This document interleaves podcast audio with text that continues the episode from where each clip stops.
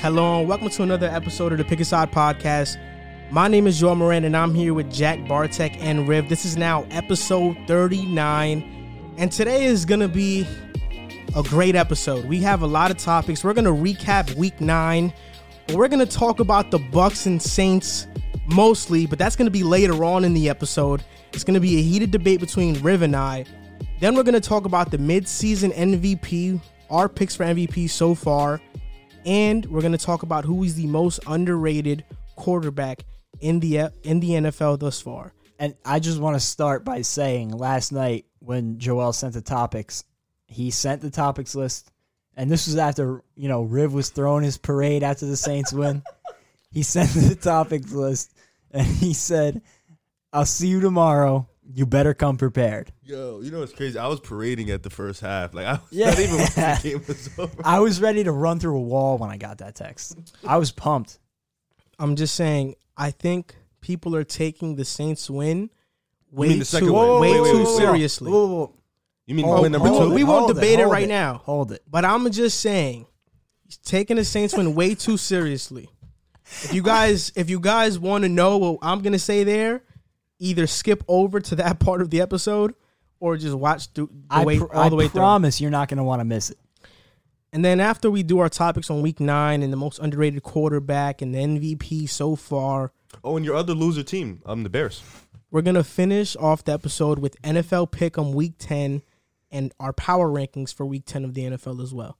A team, I a team made the cut that people are gonna be surprised I about. struggled with my power rankings. I- it was tough. I didn't. I, number ten is going to be so much different than you guys. That's I'm Yeah. going. I'm going to be honest. Like my power rankings switch every week because I feel differently every week. And it's even and it's like- even though like sorry to cut you off, but No, like you're- my power rankings are based off the season. It's really Mm. not based off Yeah. who I like. Yeah, the- yeah, the- yeah. My number one team is not the team I think is going to make the Super Bowl or win it. That's what I'm saying. Not Like, every it's- week. It's tough for me to determine between like what have we seen from them this season and who do I think is going to win a Super Bowl. Uh, So I tried to balance both of those mindsets in my power rankings. I just we'll take get it week that. by week. yeah. That's I do this. I just go. Who's the best team at this point this week? I don't like to think that far ahead. So there's going to be a few games that we're not going to talk about today, like the Broncos Falcons being one of them. We're not going to talk about that.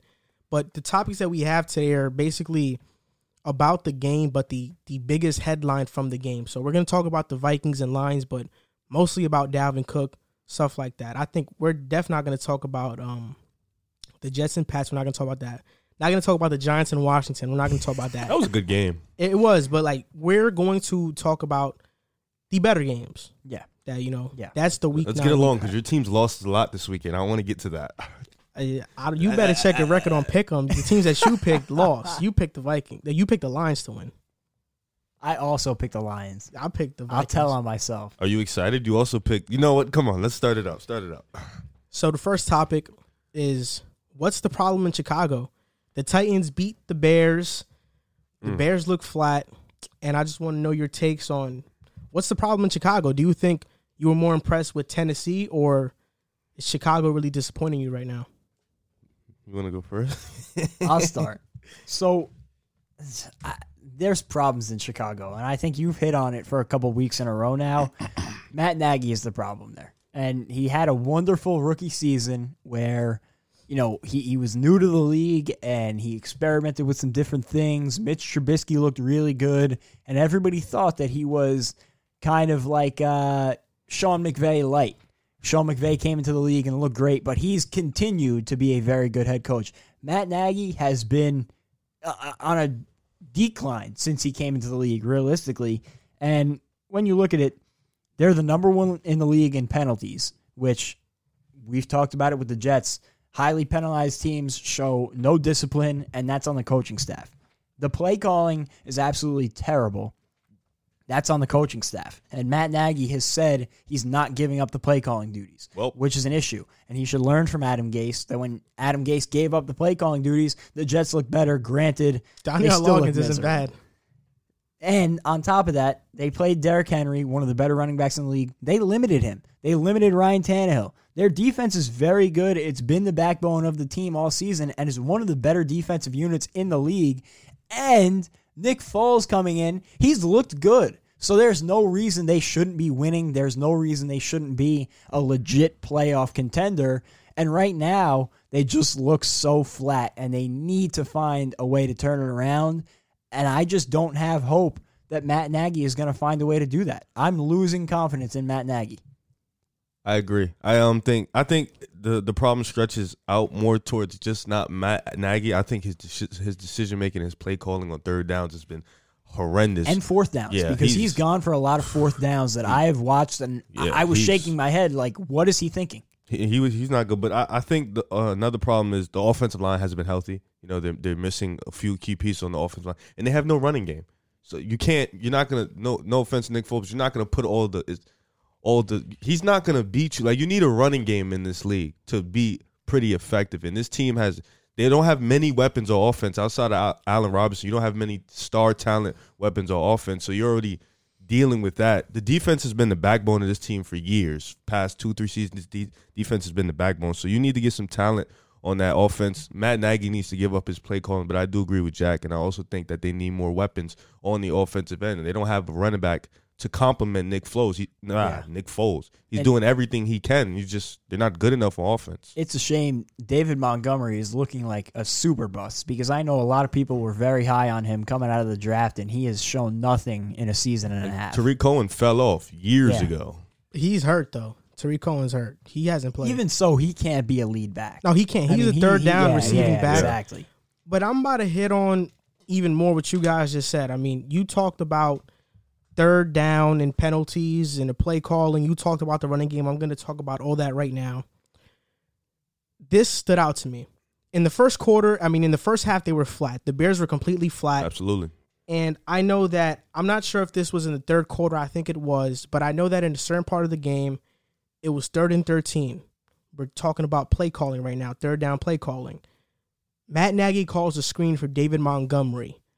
The screen is caught by Montgomery. He fumbles, and Desmond King takes it to the house. And that was the game changer. That was a game changer, but then we talk about the penalties, right? It was fourth and one. The Bears were in field goal range. Matt Nagy decided to go for it. They get a penalty. Fourth and six. The they decide goal. to go for it again. Guess what happened? Another penalty. Fourth and eleven. Now they punt. Now they're out of field goal range. See? So now they had a punt. So penalties ruined that drive for them. The fumble by Montgomery ruined that drive for them. And then like the final score was 24 to 17. Like it wasn't it wasn't a blowout by any stretch of the imagination, but it, it sure felt like it. Because I know that when you watch one of the bottom ranked offensive teams that they're like ranked in like the bottom 20, it's abysmal football to watch. It felt like they weren't doing anything all game and you talk about Nick Foles and Nick Foles. I've been an adamant adamant believer in Nick Foles, but he has not looked good. And is that the play calling? It can be. Is that maybe him missing some guys? It can be as well. That offensive line is so bad that Nick Foles always has to worry about getting hit. And because of that, he often overlooks he well he often misses his second and third reads on the play. At the end of the first half in the second quarter like to go they were in a two minute drive. They were trying to get a field goal, trying to get some points up on the board before the second quarter ended. Darnell Mooney was wide open on the corner route. Nick Foles throws that ball. That's a first down. He gets out of bounds there in field goal range. He doesn't see him. So things like that are a problem. And when you talk about the running game, David Montgomery had what 31 yards on 14 carries. Like he looks lost. He looks like he can't find the right holes to run through and he looks a step slow, I'd compare him to like a Jonathan Taylor. Like Jonathan Taylor right now for the Colts looks pretty average to bad, and David Montgomery has looked that way. Yeah, and, and John Taylor actually looked pretty good to start the season, but he has really leveled off. But I think that the one play that you said in particular that kind of sums up what's going on with the Bears right now is that fourth and one sequence. Because not only do you have the weird decision making to go for it, which I think – you know, I, understand. I understand the analytics now is seeping into the game. It tells you on fourth and ones you should go for it, but then a five yard penalty, which we talked about penalties, and you're still going for it. A weird decision, and then another five yard penalty, and you have no other choice but to punt it, and that's just emblematic of what's happening there. I mean, I get analytics, but at the same time, you, you your offense has been flat all game. That's that's I would have went for it there. Honestly, fourth and six. no, at, it was no, fourth, and one. I'm The going fourth fourth and one is- fourth yeah, one. I'm going fourth and fourth and is six fine. though. The game, our offense has been flat all game. It hasn't been good. Fourth and six, just kick the field goal. I don't I understand totally going for it again. I totally agree. Like that's just a, that's just the IQ thing. You've seen your team hasn't gotten going all game, and you decide to go for it again. That's a that's a coach mistake, and Matt Nagy needs to give up his rights uh, at this point. You said Matt Nagy. People thought he was Sean McVay light. He's Adam Gase light. He's Like get, he, he's he's getting be- he's better than Gase a little remem- bit. You remember you remember what I'm talking about when he first came into the league. Nah, and he- the he Bears was pretty made that good. First playoff year, run yeah. he was pretty good, but something about me tells something something tells me that that year they were good offensively because their defense gave them a lot of Absolutely. good opportunities and great field position. That's what it kind of tells me. And if I remember, that was a down year for the division too. The Lions were really bad. The, The Vikings Packers were, were in bad. between Teddy Bridgewater and Kirk Cousins, and the Packers had a down year that season. and they lost, I think, in the first round. Yeah, they lost to. They should've won that lost game, to the though. Eagles. Cody if I'm not Parkey, mistaken, yeah. the Cody Parkey. It was like the double doink. yeah. Yeah, they should have won that game. You mean Nick But- Foles But should have still, that game that game should not have been close. No offense to the Eagles, the Bears should have dominated that What? game, and ever since Whoa, then, whoa! What you mean? with, Never mind. with, You know, with yeah, Nick yeah, Foles at quarterback, and Nick Foles did not play well in that Come game. on, man. Nick Foles. no, but yeah, the Titans allow 106 yards of rushing, and I don't think the Bears had over 60 this game. Like that's that's a problem. The Titans were one of the worst defenses coming into the game, Yeah. and they couldn't capitalize on it. You know, I thought the Bears were going to do better. I started Darnell Mooney in fantasy, I think this is like three in a, uh, three L's in a row. Yeah, for it the and is. Bears. I think is. Darn I think Darnell Mooney. Th- this wide receiver class is so stacked. Like there are a lot of stars. I think Darnell Darnell Mooney's going to be a starter in the league for years to come. There was this catch that he that he caught, which he was out of bounds, but it was like a deep ball, and he caught it over a corner. It was an amazing catch. Like it was probably one of the best highlight plays that didn't count all year. And I was watching the post game interview from Matt Nagy, and this is what he said. This quote stood out to me. This is what he said. They're doing everything we're asking them to do. Mm. Yeah, that's obvious. That's why you're so bad. Yeah. That's why that's why the That Bears are so yeah. bad. They're doing everything we're asking I them think to coaches do. are idiots when it comes. To That's why they're doing the Bears doing so bad. And a reporter, Dianna Russini, she had sources that said that most of the receivers in the locker room they're not frustrated with Foles. I, I'm not. Foles has played well. They they said they're more frustrated with the coaching staff. The sense around the building is that they're frustrated with the coaching staff. Yeah. So And- I'm not sure what the Bears have to do. I Oh, I, I think it's doubt, obvious what the I Bears have to do. doubt that they'll fire Matt Nagy. I don't think you need to fire him. I think you need to give up his rights as an offensive coordinator. I don't think. It, it I makes think you need to fire him It- At it's, this it's point. getting there. because he's shown a stubbornness not to give up his play That is calling. true. I would like to see how the season ends if they can right the ship. But if you were to ask me They right still have now, time. if you were to ask me right now, because they could still become a playoff team. They're a game out of it. I think. But if you were to ask me right now where they'll stand at the end of the season, I think they'll be closer to we need to fire Matt Nagy than a playoff team. I'm not sure what Bears fans feel about this, but I know me as a Jets fan, if I had the the the, the, the dilemma, oh my god, if I had the dilemma of a coach not being good and I want him to be fired and I know he's not a good play caller Mhm. versus the team going positive, I'd kind of sacrifice my team doing good for a season and just have him do bad so he can Who knows? It, it could turn turn them around and make them do even Like better. the- because the, the Bears can go season. nine and seven, and if they go nine and seven, what's the reason for firing Matt Nagy? Exactly. You know, so they go eight and eight even. What's the reasoning? Because a lot of these games they're not blowouts; they're there, they're in them. And I would say on the other side of the ball, because we've kind of, uh, you know, not focused on the Titans here, it's not great for the Titans. This should not have been a close game. The Bears did not look good at all. And the fact that it was a, as close as it was and it took that Desmond King fumble to really seal that game, it's got to be a little bit concerning for a team that we were so high on through the first seven weeks of the season. Mm-hmm. And now they kind of seem to be, you know, pitter pattering out it's concerning, A- and they need to find a way to get back on track here. The Bears are obviously on a path of trying to secure a playoff spot. They're in that playoff hunt. Another team that's in that same position is the Colts, and they lost. I don't know why you're laughing. You picked them to get blown out, and it was far from a blowout. That game. They lost though. It was far from a All right, blowout. all right. But but I'm just saying the Colts versus the Ravens. Do you think the Ravens redeemed themselves after losing to the Steelers, or it was just a regular game. You're not impressed by the Ravens, and the Colts are who you thought they were. I'm not impressed. I feel like the Ravens did what they were supposed to do, be the team that they can beat. The defense showed up when they needed to show up. Their problems still are glaring. Lamar Jackson, Lamar Jackson needs to be a pro- pocket presence in order for them to be Super Bowl contenders. And they need, and if, in order for him, he needs to do that so they can beat the top two teams that they can't beat right now. Now that the Steelers and the Chiefs, I feel like they can beat any other team with Lamar being Lamar. They can beat the Colts. They can beat the um the Browns. They could beat the Bills. They could beat Miami. I think they can beat those teams without Lamar being a true pocket presence. I think for him, he has to take that leap over the top for them to really be a threat to the Chiefs and Steelers. I don't look at this, I look at this as a regular win. This wasn't an impressive win, and I'm I'm willing to go out on, the, on out on a limb and say that if the Colts were to face the Ravens again, they'd beat them. T.Y. Hilton wasn't playing. Let's just get that out there right now. He wasn't playing. The number one receiver. I feel like he'll get neutralized. Michael Pittman had, had a pretty solid game, 56 yards, I think, four receptions or six receptions. And the Colts should have won this game. Let's just be honest. The Colts should have won this game. In the first quarter, I'm pretty sure it was the first quarter, Jonathan Taylor, he fumbles. The fumble gets picked up by Chuck Clark. He goes all the way and scores a touchdown. Without that touchdown, it's 17 to 10. Because the final score was what?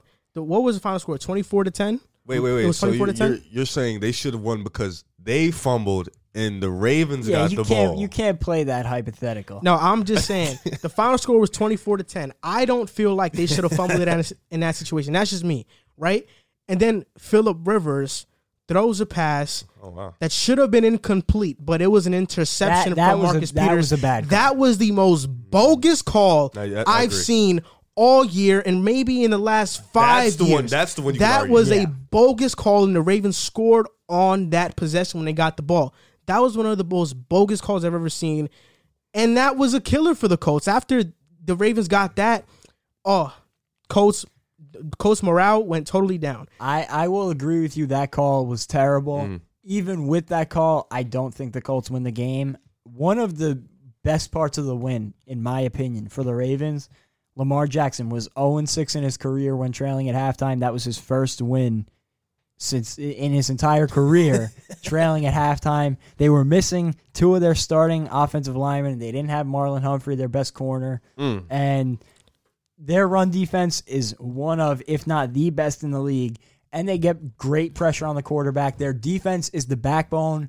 And like we said, I believe two episodes ago, it's not about Lamar Jackson carrying them because he's not Russell Wilson to this team. They have the opposite effect. That defense is strong and will carry them, and Lamar Jackson just has to be good enough to put them over the top. So if he can do things like he did on Sunday, the bringing them from behind, it's not a great competition, but it's a good stepping stone for them to build on. I don't like your disrespect towards the Colts. The Colts are a good team. And They are, and, but the Ravens are above and beyond. and they They're came, not above and they came beyond, back in my against the Steelers too. And even though they lost that game, they fought their way back Mm. Talk in about that. it, Jack. So I think it's good signs that Lamar Jackson is showing he can come from behind because that's been the biggest knock on him for a season and a half now is they get up early and they they depend on the running game, they chew the clock and they win on time of possession. which I agree with. But if he can do what he did this week and even the comeback that he showed last week against the Steelers, it's a very good sign for them. And if he can do that consistently and a little better, they they're a Super Bowl contender. Lamar can't come from behind. The the Colts lost this game. The Ravens didn't win it. As cliche as that statement sounds, it, it's the truth. The Colts were up 7-0 when Jonathan Taylor fumbled. keep talking about this seven seven zero. No, I'm isn't a saying big gap. though. Jonathan Taylor, when he fumbled, they were going to score on that drive. I believe it with my whole heart. If that score is 10-0 or 14-0, the game is totally different. The game is totally different. But because the game is 7-7, it allows Greg Roman and the offense to call different types of plays. I feel like that play changed the complexion of the game. And then the Marcus Peters interception totally changed it. But let me say this: even with those turnovers, they still need to cash it in, and the Ravens' offense did do that. And I, I'll be honest, like Jonathan Taylor, I, I was high on him coming out of college. I thought he was going to be good. He seemed like a steal, but he's slow. He's not elusive. He's very slow. Their best running back right now is Nyheim Hines. He's That's their best running back. back. But no, he's a better runner than Jonathan Taylor. I'm telling you right now. I disagree. now. He's when- a when rookie. Give him time. Nah, he was nah, ne- he was never supposed to running be this backs, running back. backs, running backs figured out like this. They're not like the quarterback. Even at Wisconsin, running backs figured though. out like that. Even at Wisconsin, though, he was more of a power back than a speed back. He'll figure it out. I think that he just needs time. And this offense altogether is not very strong when this season. when you look at the numbers, like look, he had six rush rushes for 27 yards, a touchdown. That's like five y- yards a rush. You think that's good? Oh, why didn't he get more carries? Because he fumbled. Because when you see him, when I see him, I don't see something special. I don't see a good running back. I just don't.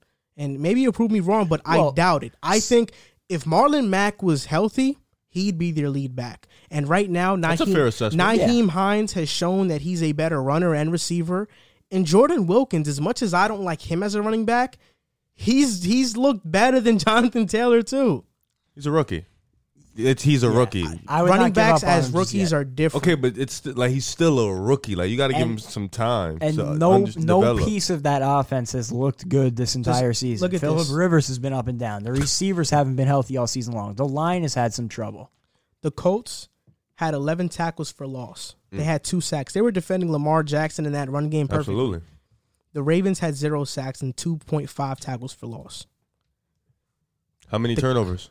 Turnovers, I think the, The Ravens had a turnover. Darius Leonard had a forced fumble. the defense is what turned the game around for the Ravens, which is what I've been saying. The defense is going to be the key cog for them to make a Super Bowl run. I'll give Lamar Jackson some leeway though. I don't know if you guys were watching the game, but Matt Skura, his snaps at center were horrible. Yeah, they're having a They're lot of problems with that offensive line too. Since uh, you know the the uh, the injury last week, and they were missing two of their starting offensive linemen this week. So I, I'll cut them some slack, and I think they're showing good signs. They just need to build on a victory like this, come from behind, and a, a comeback last week that they built up. Job It- well it- done, Yeah, it's, Baltimore. it's good stepping stones. They did what they had to do. It wasn't a perfect win. It wasn't a great win, but it was a good grinded out win. And in the NFL, sometimes you just have to do that. Ask the Steelers; they've done it eight weeks now. They it just seems like they just struggled to beat who they the uh, Cowboys. Yeah, but they the grinded Cowboys it out. It wasn't a great win, but A win is a They win. just need a receiver. The, the Ravens need a receiver. yeah. And Hopefully, people you- think you, it's Dez. You, you saw Hopefully Lamar's uh, um, post game. He's apologizing for not getting Marquise Brown in the offense. I mean, Marquise Brown. Uh, I'm sorry. Why did I call him that? Hollywood Brown. his name is Marquise though, but Yeah, but it- Hollywood. there uh, there was a play I think I remember seeing where he caught the ball, but he failed to get his feet in bounds. Like Mark Marquise Brown is his own guy. That he's an okay receiver. He's a good speedster, but he's not a great receiver. Yeah, and I don't think Dez is going to be that guy either. They need to either find somebody, whether it's a trade, a free agent, the upcoming draft, which is going to be tough because they're not going to have a great pick, but they need to find somebody. AB would have Mhm. been really good for them. Our next topic is going to be about the Lions and Vikings game. Not going to talk about the game. We're just going to talk about Dalvin Cook because he's been on a tear. Which begs the question: Is Dalvin Cook the best running back in the NFL?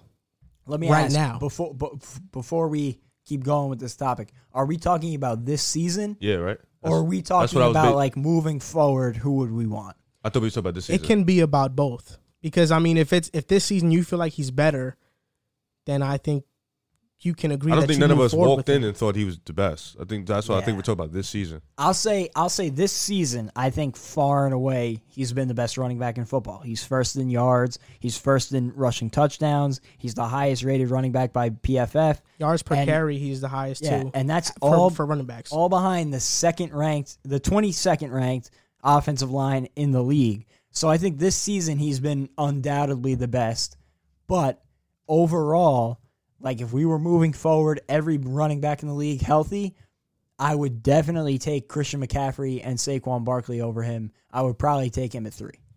That's not crazy, but I think there's, I think Dalvin Cook's stronger than McCaffrey, and I like that better. I'm gonna say this, and McCaffrey jumps into what I I think Alvin Kamara is the best running back in the league. Really? Yeah, I think his versatility is unmatched. I think if you if you talk about if you talking about impact, he was literally carrying a winning team on offense for three to four weeks. A team who was missing Michael Thomas, who was losing, who Emmanuel Sanders wasn't playing. I think best running back in the league right now.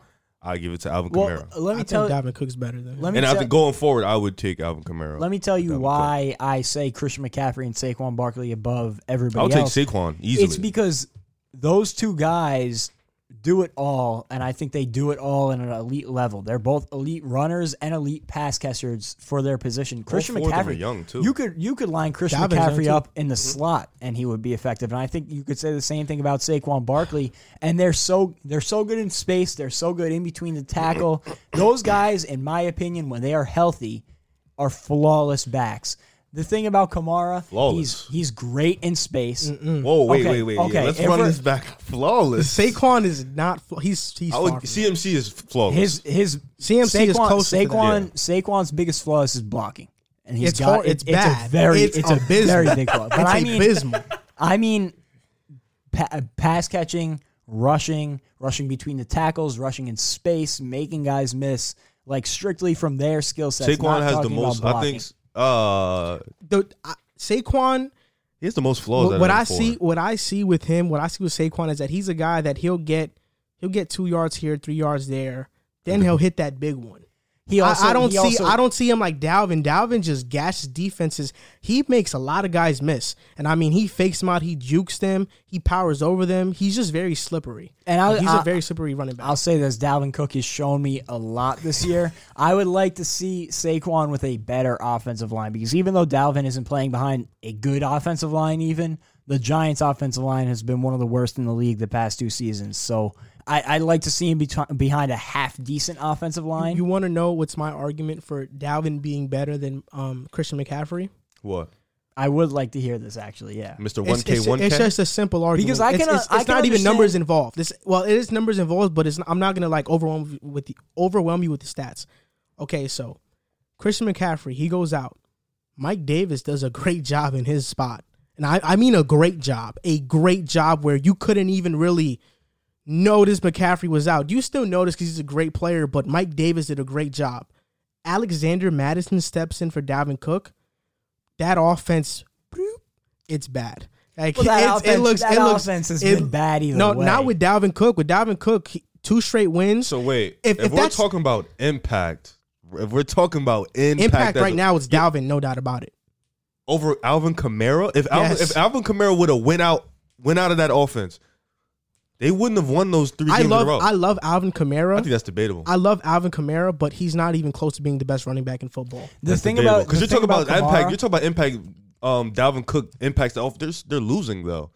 So how much impact does he really if they're losing games? For me, the thing about Kamara, I is just don't think uh, Alvin Kamara's never had a 1,000 yard rushing season. I don't think That's that fair. that he- running back. We're talking about yeah, this year though. Yeah, he's an elite. He has is an 484 elite- yards. He, He also has 565 receiving yards. Oh yeah, that that's awesome. He's an elite pass catching back, but like you just said, he's not an elite runner in my opinion. He's He's not. He's a he's a good runner, even a very good runner. But we're talking about. could We're talking. He, he's a he's a good he's a good blocker. He's a good runner. He's a great elite pass. If if you talk about running back as a whole, he he's one of the few that has flaws in his game. You talk. We just talked about Saquon having a big flaw, his blocking. Alvin Kamara is one of those running backs in the league with not many flaws in his game. Yeah, Dalvin doesn't either though. Yeah, but we're talking about impact. Alvin Kamara's impact on the Saints was obvious when Michael Thomas was Let me out. ask you this question, both of you guys. If that's Dalvin Cook taking that fourth down and inches carry basically for the Seahawks for the Vikings against the Seahawks, they win that game and they're four and five right now. Alexander Mattison missed a wide open hole to the right. Not even a, it was it, it wasn't even a hole. It was it was open space. it was open space. Like literally, I- somebody blind wouldn't even need like a walker to be able to go there. Like it was open. I totally agree with you. Dalvin Cook has been the best, most impactful running back this season. I have Kamara at two and Aaron Jones at three this season alone. But I think I think it was, I feel bad for CMC because he got hurt, so he didn't get to defend his crown. exactly. Alvin Kamara has 471 yards rushing this year. Dalvin Cook in the last two weeks has 478 total yards. He has he has his Yeah, he been has his rushing yards in two games, yeah, and that's total been yards awesome passing and running. He's been wilding. Like if if Dalvin Cook is in, is in that system and he's told to only be a pass catcher, I think he could thrive just as much as Alvin has. I just don't. even though I think he's a better catcher. Than I don't think the two. Alvin is. I don't think the two uh, topics almost line up, or the two questions have the same answer: Who's been the best this season, and who would you rather healthy going into next season? I think In you my can make opinion, a case for all of them. you could Who make a case take? for all of them personally. I think Christian McCaffrey is that guy at number one. Saquon for me is a personal opinion, just because I think he does so much and is so versatile at an elite level. He could fit into any offense, and Dalvin is becoming that guy, and he's shown it this season that he can be that pass pass catching back too, and he's an elite runner. Last year he was at 4.9 yards a carry. This year he's at six. One person who's been a huge letdown is Ezekiel Elliott. Yeah, he has, and Which is he's, he's crazy. been a letdown for the past couple of years. He's still one of the best. Past two seasons, he has been. He is he is definitely still one of the best, but he is not having a good season this year. But I think right now, this season, Dalvin is the best in the league. You no said question what you said? about it. Uh, Dalvin Cook is at six right now. Kamara's at five. Well, four point nine. He's at nine. He's at nine uh, yards a catch though. Yeah, that's Jeez. that. ca- That usually has the running backs though. Yeah, he's pretty. He's versatility, man. So you have Christian McCaffrey as your best running back. You have Alvin That's- Kamara. you can't say that. He didn't play enough. Who? Christian McCaffrey. He said it's moving forward as well. "Oh, so oh, who's so- the best right he now?" said- and and I'm basing it based off of what I've seen in the So the past, best too. right now, you think So is who's the Dalvin best right now? Cook? Right now, Dalvin Cook. Dalvin Cook. Dalvin Cook. Yeah, I think we all agree on that. But next season, if you had to pick No, a he running does. No, I back, think it's everybody was Kamara. healthy. You're Yeah, taking thinks Kamara. Kamara. I don't. I don't. taking? I don't. That's not a. I don't mind that Dalvin Cook one though. He's Who are you dominant. taking? He's I'm taking Dalvin Cook. Oh, like who? Now is who we're taking? Next, it- so Oh, next Oh, okay. who, who am I? Who would I would take? s- starting Ooh. next season, if everybody's healthy, I would take I the youngest would- guy, Saquon. I would No, no, no, no, not for the future. You're it's one season. Damn. if if granted health. It ta- They don't no, get no, no. healthy, I'll take Eh, Dalvin no, Cook. Everybody's healthy. Yeah, I'll take Dalvin Cook. CMC. I'm taking McCaffrey. I'm taking one K, one K. I gotta go one K, one K. So this is the next question. You guys probably saw the game Kyler versus Tua. It was an exciting game. The Dolphins versus Cardinals. It was one of the most exciting games of the year. Mm-hmm. I wish it was the 8 p.m. game because the Bucks got embarrassed that game. Yeah. But it was a four o'clock game nonetheless. Yeah. So, do you guys think Tua Tagovailoa will lead the Dolphins to the playoffs? Tagovailoa. Really? Is he Hawaiian? Yeah, he Yeah. is. That makes sense. He's got that 808 face. I hope I said like his. I hope. I hope I pronounced his name Is right. he Samoan Hawaiian or nah?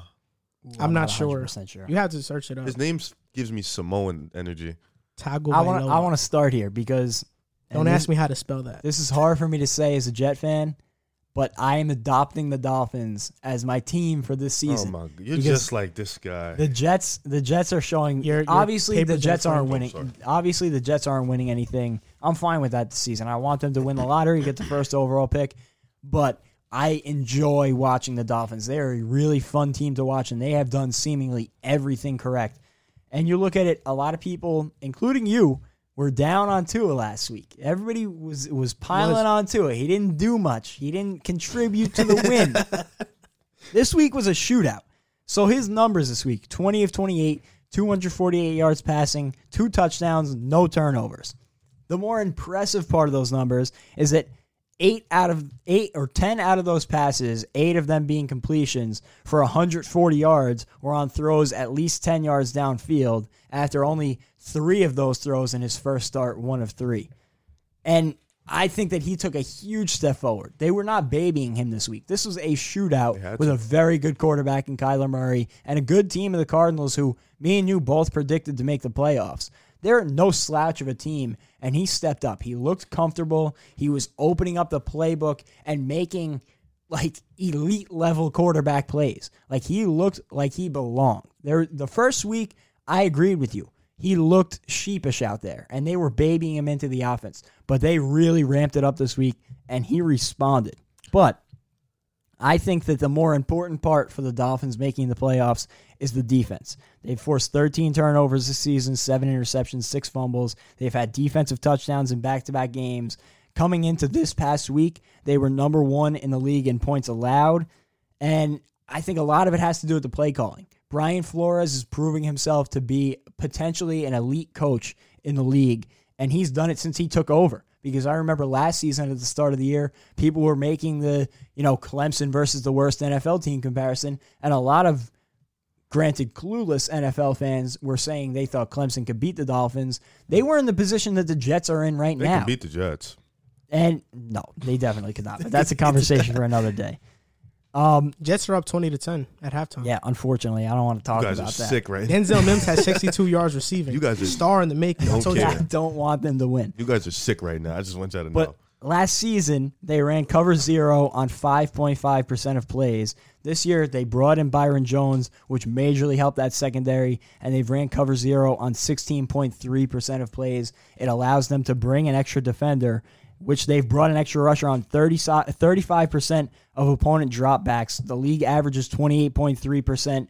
And you look at teams like the Ravens, Steelers, who have been elite defenses. The Ravens at 41.6%, the Steelers at 43.8%. It's such an important part of the league. You're able to send that pressure, get to the quarterback, and make them make mistakes. And when you have guys like Byron Jones and Xavier Howard, you're, you're afforded that luxury of being able to send an extra defender. They did a fantastic job this offseason, spending their money wisely, bringing in the right guys, and most importantly, they brought in a stud of a head coach in Brian Flores. I think that defense is one of the scariest in the league, and I think that Tua is coming into his own much quicker than we thought he was going to. I think the Dolphins are a playoff team. Ah, I tried to look for the stat fast enough.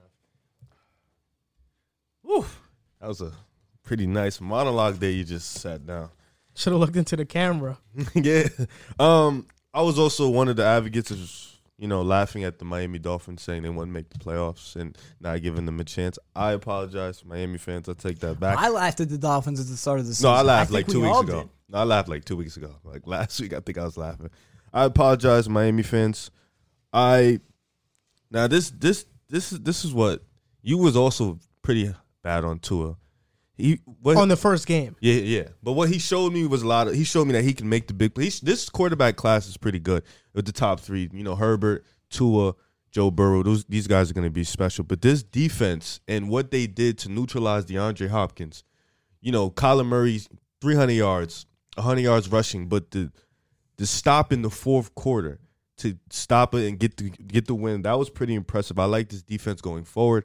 I think if Tua can continue this run, this team can come together with continuity and they can get it going. I think they can definitely make a splash into the playoffs. And I'm interested, even if they don't make the playoffs, I'm interested on what they're going to do next year with all that cap. Oh, because yeah. they still have, have yeah, seven, eight yeah, they still and they, the, oh, a lot of these players are young and already under contract. So I'm interested to see what they're going to do next year. That's what I'm really interested. And on top of the cap, they have the Texans pick, which Mm-hmm. is probably going to be top five, and they have their own first round pick. They're in perfect shape. Ooh, this I feel bad for Jets. You know why I feel. I bad feel for bad for us. because them and the Bills are going to run the division for like another decade. I don't think the Jets are as far as are, are as far away as people think, but it does not help us that the Dolphins and the you. Bills. Look I'm so laughing because when we had the Joe Douglas debate, you were like, "I Yeah. think you did. think the He Jets did. are what the did. Jets are are farther than you Far. Good. No, think." no, no. I think that when Joe Douglas took the job over, they were further than you think, and I think that right I think you guys now. are further now than you guys were before. oh yeah, they went backwards to go forwards, but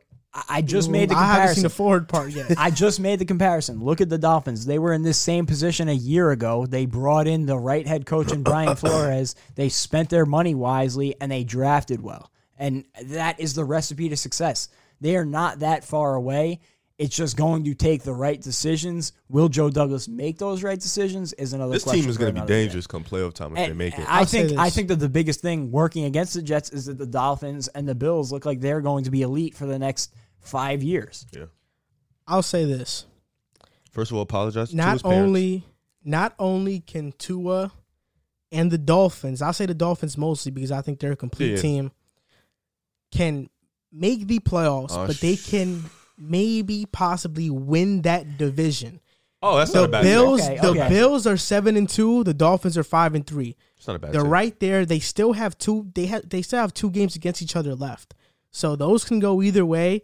They can sneak in and win that division. That's And a bad take. it's crazy because we thought it was going to be the Bills and the Patriots, but the Dolphins shocked everybody. Right now, the Jets are up on the Patriots. It looks like Steve Belichick, not Bill Belichick, is calling the defensive plays for them. Are So you really going to try to disrespect shit like that? So I'm I'm just saying, like when you look at the Dolphins, they're a complete team, and I think somebody that gets overlooked because it's not a glamorous position is Jason Sanders, that kicker.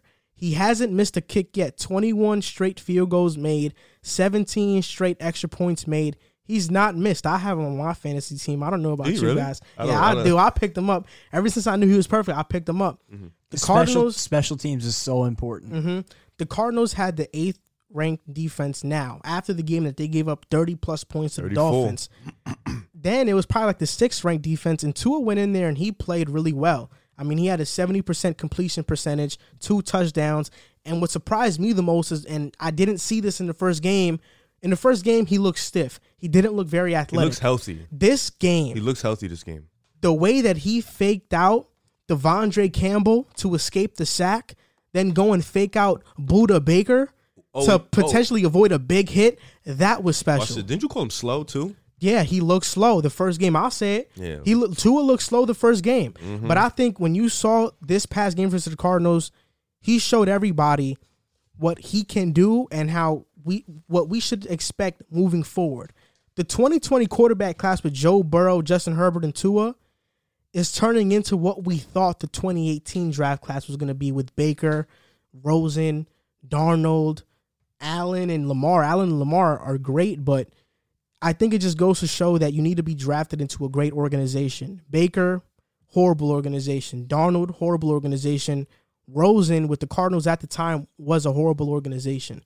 These three guys, well, not Burrow, because Burrow's with the Bengals, he's elevated them, but Herbert and Tua, they got drafted into great spots.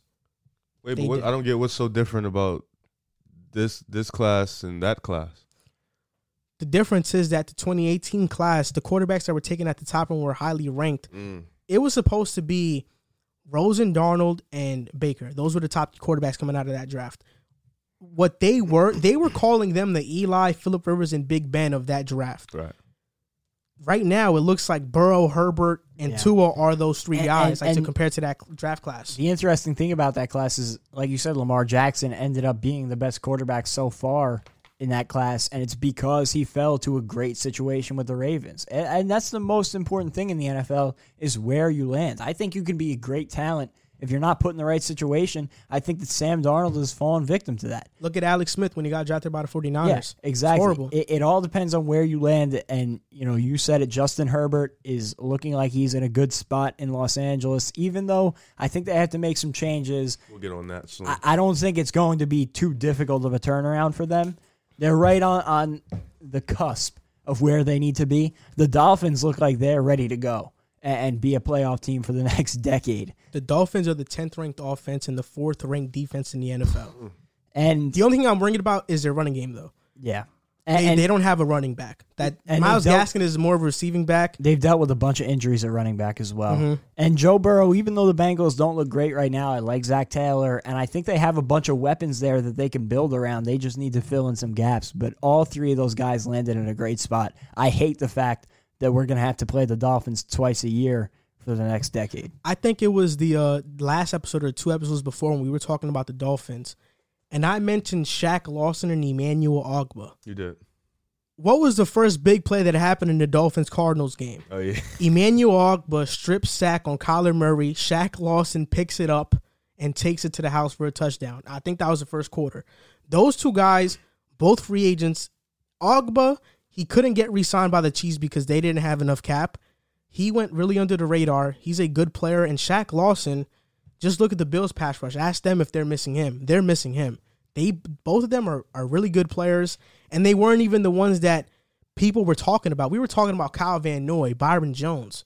Nobody was talking about Shaq Lawson and Emmanuel Yeah. Ogbah, and, And- they've and- been huge. That's the biggest thing I give them credit for. Their front office has done a spectacular job with the signings, bringing in Brian Flores. I mean, they really have hit on it seems like every move they've Ted made Carr for the is past too year. your center. I don't know if you uh, saw the clip on Twitter. I saw it on Twitter. Ted Carr is after the first game. I'm banned from Twitter. Oh yeah, you are. the Rams, the Rams and Dolphins game. Ted Karras goes up to Tua and tells him, "Don't worry about this performance. Like we only played this much snaps. Yeah. Like you know, don't worry about it. It's a dub. He said dubs are so hard to come by in the league that you can't take them for granted when they come. Exactly, and I feel like those are the type of guys you need in the locker room, and it, it goes to show the type of people they're bringing around. It's it seems like a great culture, and to be a young guy, have not even hundred yards passing into your for your center the guy that you're basically under his ass the whole time, grabbing the football from him, tell you, hey man, like it's whatever. I think that's pretty cool. I love what they're building there. Yeah, I really do too. Talking about Tua, he was drafted one spot ahead of Herbert. And now we're going to talk about Herbert because the Chargers had another heartbreaking loss. This was heartbreaking. Questionable decisions that happened that game, but it was very heartbreaking. I don't know who wants to go first. If you guys want me to go first, it's whatever you guys want. I'll go I'll go first. I think that First of all, Justin Herbert looks spectacular again. Yeah, he, I mean, let's get that him. kid, yeah. that kid is special. He's- I don't yeah. think there's any question about it. That's the QB. He has he has not faltered all season long, and, and he's played some really good competition. And even this week, this past week, I should say, against Derek Carr, who I know you'll talk about later in the show. eh, The Raiders have been really good this season, really sneakily good this season, and he throws two perfect balls at the end. Both of them probably should have been caught, and questionable play calling. He makes the throw that needs to be made, and they don't come down. His receivers don't come down with it. He did everything he could have possibly done, except go out and play safety for him. But you look at the Chargers this season; they're one in six in games decided by seven points or fewer. Um, this past week, they're missing Joey Bosa, who left with a concussion. He's their team sack leader. Uchenna Nwosu, who is second on the team in sacks, only played six snaps in the whole game. How does that make sense? The Raiders were missing both of their starting offensive tackles. They had all the problems with the COVID list, losing their whole offensive line to the COVID list. And somehow the Chargers didn't have a single tackle for loss and they only had one sack. So, uh, how is it possible that you were playing a totally depleted offensive line? You're getting no pressure on the quarterback. Justin Herbert could be Superman, but at the end of the day, they're going out getting embarrassed on the other side of the ball. Granted, they've dealt with a lot of injuries. There's no reason they should not be winning a few of the football games they've been in. And you look at how many close games they've won. I, I think that Anthony Lynn's time is up in Los Angeles. Um, It's looking like it. yo, Justin Herbert is special. Not denying that he's very special. This guy's gonna be there for you. This is this is his franchise. They made the right decision. These guys are three and fifteen in one score games in the last two years.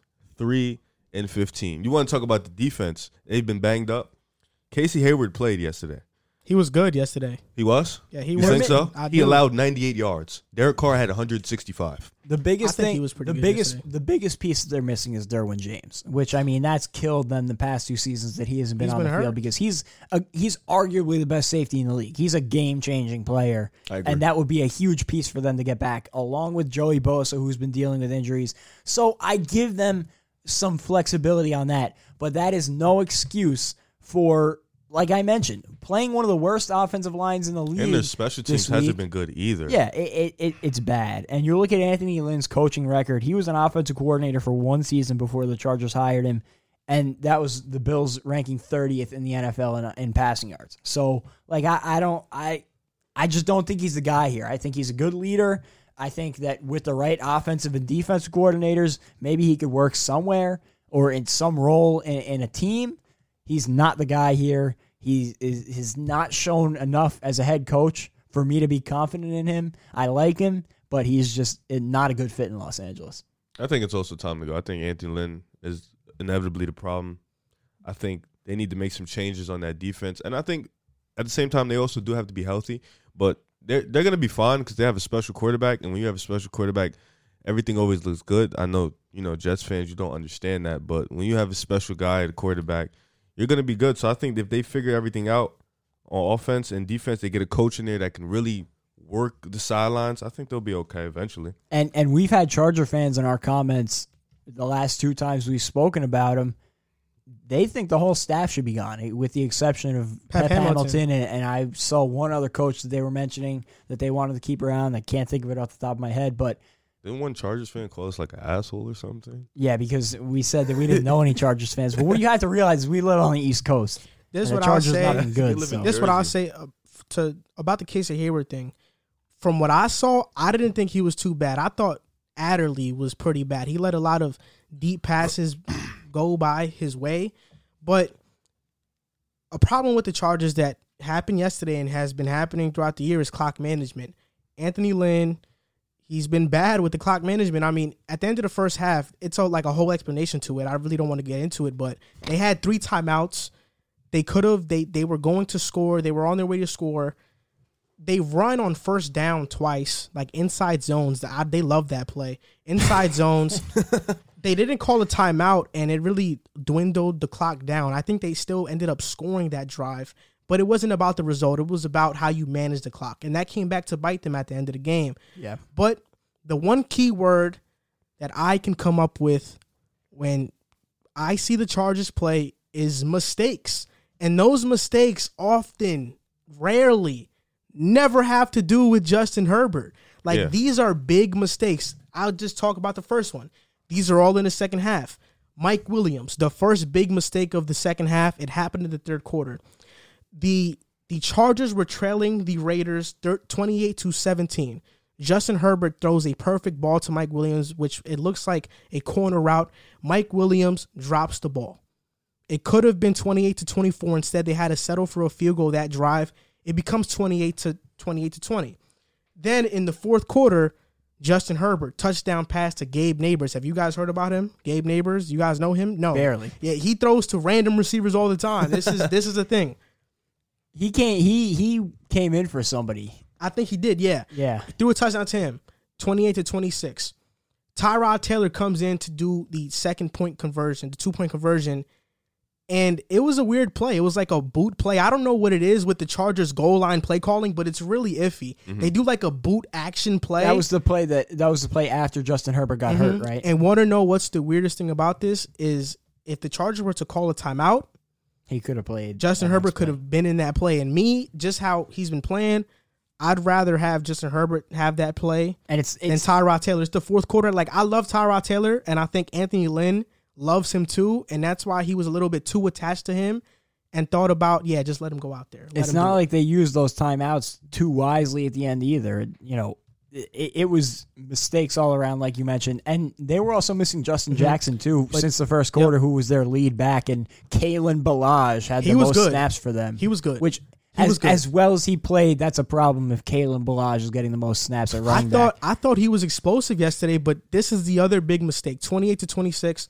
Chargers need to stop a defense that hasn't come in clutch for the Chargers all year. They get the stop.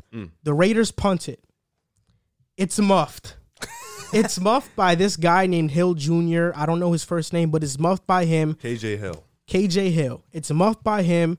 Now the Raiders are in field goal range. The score is now 31 to 26, which is the only reason why the Chargers had to go and score a touchdown. If it wasn't for that, they would have won off a field goal. So Uh, now he might have missed. so yeah, he's not a very he's a very inaccurate kicker. But now on the final drive, the two plays that were supposed to be touchdown plays, one of Mike Williams, it was a goal line fade. He drops it. The next one, it was to Perham. I think that's his name, like Donald Perham, something like that. Mm. Parham. Goal line fade. He drops it. I'm not I'm not disappointed by the drops. I'm disappointed that the two plays to win you a game was a goal line fade. Mike Williams, I'm fine with slightly, but not to par him. I like I like goal line fades. I just think they're they're one of.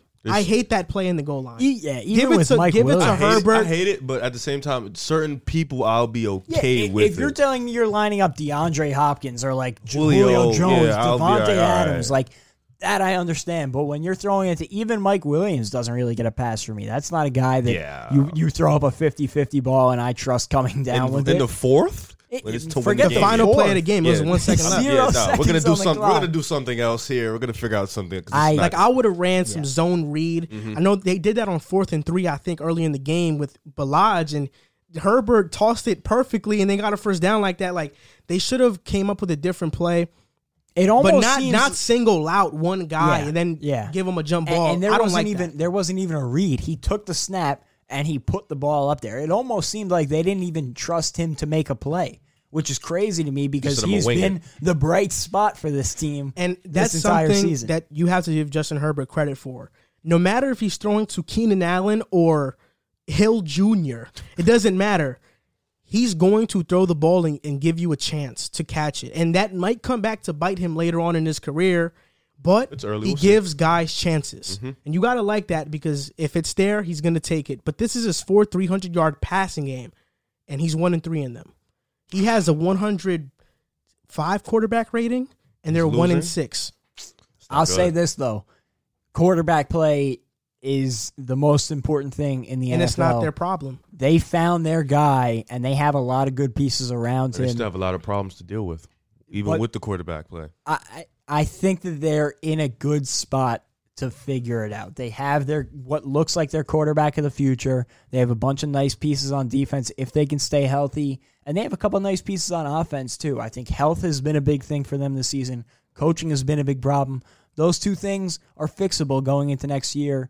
You bring in a couple free agents and, and a solid draft class, and you're competing next year. The biggest problem for them is that the Chiefs are at the at the top of that division. I think the biggest problem for them is finding the right coach yeah, and that's because that's something a lot team. of teams mm-hmm. whiff on. That's the thing that we're stressing about as Jet fans moving into this offseason. Because having bringing in the wrong coach can really set you it back. sets you back Years. multiple years Mhm. because especially if your team, you know, is a little uh, stubborn on thinking their guy is the right guy after it's been shown he's not. You know that could set you back three or four years, and that's it, Justin Herbert's entire rookie contract. But you look at a situation like the Dolphins, they brought in Brian Flores, and like that turned things around. So that's going to be the most important decision for them is what they're going to do after Anthony Lynn this offseason. I agree. I, remember, Assuming they fire him, which is seeming more and more like the most obvious I remember when we fired Chip Kelly, brought in Doug Pederson, year two Chip. Yep. All right, the Patriots are it's They're up? 17 to 20 right now. Patriots out. Okay. I just want to let you know. The Jets are going to I lose hope the game. I hope they lose, but I'm just want to let you know Denzel Mims has four receptions for 62 yards. He's gonna be a superstar. he I could he he's could gonna be a definitely be a star. star wide receiver. He's gonna be a star. You went from superstar to star. Make up I, your I mind. think it's for me. I think that's like the same thing to me. I'm confident saying he could be a star wide receiver if you watch his tape. top Baylor. five, top ten. I don't. I don't put too much a whole different emphasis story. in star versus superstar. So top five, top like 10? whatever. I think he could be a top 10 receiver. I think I think he could be a top ten. I don't know if he'll ever get. I don't to know because the receivers in this class are crazy nice. So top Yeah, ten Jerry is like Jeudy- you have to add them two in it. So Jerry Jeudy looked great this past week. Jerry. Jeudy, CeeDee Lamb. it really just depends on the situation Mims Yeah. is put in. Yeah, it really does. exactly. But at the end of the day, Hopkins was put in a bad situation. and he's Still different. made that work. well, he's But he different. had- It depends. he's yeah, different. that's He's true. different. He's different. Denzel Mims. Stop. Is If he different. if he gets Trevor Lawrence throwing to him, Don't ever compare With a Denzel good- with a Mills good to head coach? DeAndre Hopkins ever. You never again. know. No, I'm just letting we you know. know. I'm letting you know. Yeah. Yeah. So we just talked Brock about Justin? Herbert. The quarterback that beat Herbert is Derek Carr, and you guessed it. The next topic is who's the most underrated quarterback in the NFL, and my pick is Derek Carr. I think he's one of the most under because I think he's. I love Derek Carr. He's one of the most underappreciated quarterbacks in the NFL. Like years ago, or even now, like when we think about average mediocre quarterbacks, the poster child for that for that quarterback is Andy Dalton. He's like he's like he like personifies Yeah. average mediocre. I think Derek Carr, that's what people that like Derek Carr is becoming that for people.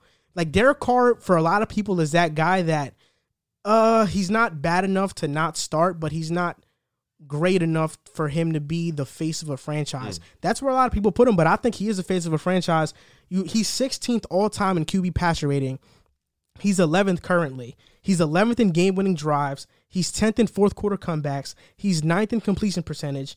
And this guy give when he's given a team that he that's actually a good roster, he wins. I mean, when you look at the Raiders the past couple of years before they got Gruden and even the first year with Gruden, that roster was pretty bad. You know, so Derek Carr with a great roster, he's put some things that 12 and 4 year, 2016 MVP year. So that year he had 28 touchdowns and 6 interceptions. He didn't even he didn't even play the whole year. 4K yards. This year he's on pace to throw 32 touchdowns and 4 interceptions. and what He's inj- playing What, like an MVP right now, like his MVP year. what injury did he have to come back? I think it from? was, an a ACL. thumb. Yeah, it It was, was, a pretty it was, bad it was, injury. it was a year long injury. Yeah, so he he obviously for anybody coming back from a serious injury like that, it takes some time for them to get back But to form. He's looking is really good. this is how bad the Raiders have been since he got drafted 2014. Their defense has never ranked above being 20th in the NFL. Jeez. So 2014, I'm gonna go 2014 to 2020. 2014, 32nd ranked defense. 2015, 22nd ranked defense. 2016, 20th ranked defense. They went 12 and 4 that See year. the improvements. 2017, 20th ranked defense. 2018, 32nd ranked ah. defense. 2019, 24th ranked defense. And the Raiders right now are 5 and 3, but they have the 24th ranked defense right now. So he's never had a good defense. He's never he's had a horrible defense throughout his career. And that's why I feel like Derek Carr, he's clutch.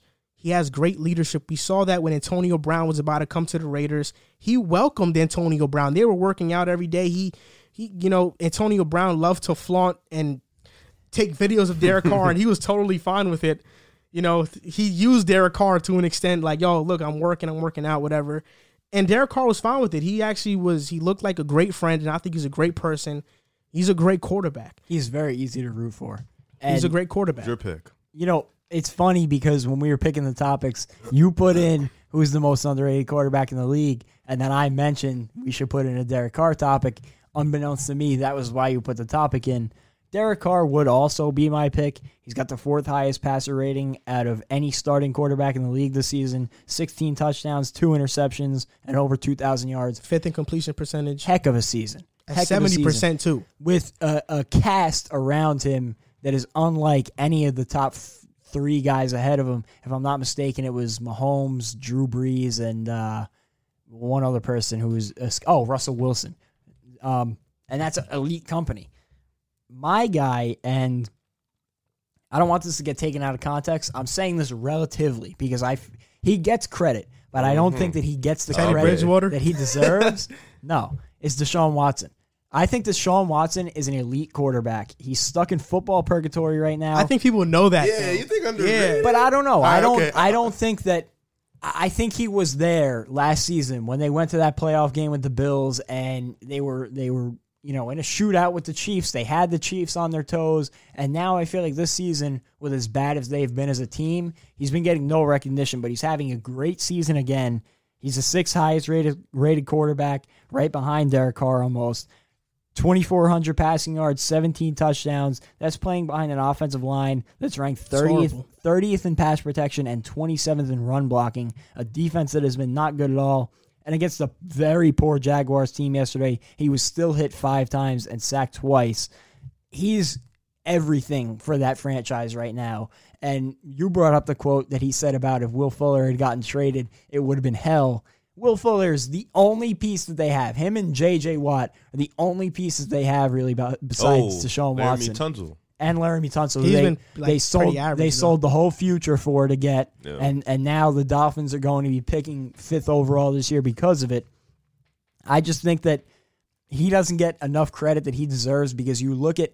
I think he's in a top five quarterback in the league company potentially. Potentially, if he was on a team of that caliber, and I don't think he's ever had that team, and I don't think he gets the recognition that he deserves because of it. Another guy I wanted to bring up who can't really say it now because of the injury, but Dak Prescott was going to be on that radar if he stayed healthy. He was carrying that Cowboys offense, and you saw how badly they fell off without him.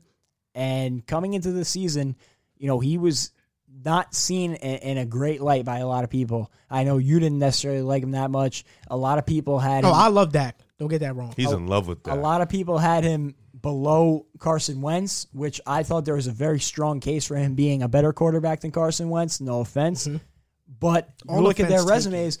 All of Their their resumes were very similar coming into this year, and of course you saw how good Dak was this season. The injury comes, and now you know he won't be able to finish that case. But I think that Dak would have been that guy for me if he stayed healthy. I'm very interested to see how he comes back from this injury, where he ends up, and if he can elevate an offense. I would love to see that. I think he's another guy, like you mentioned with Derek Carr, very easy to root for, a great leader, and a great guy off the field.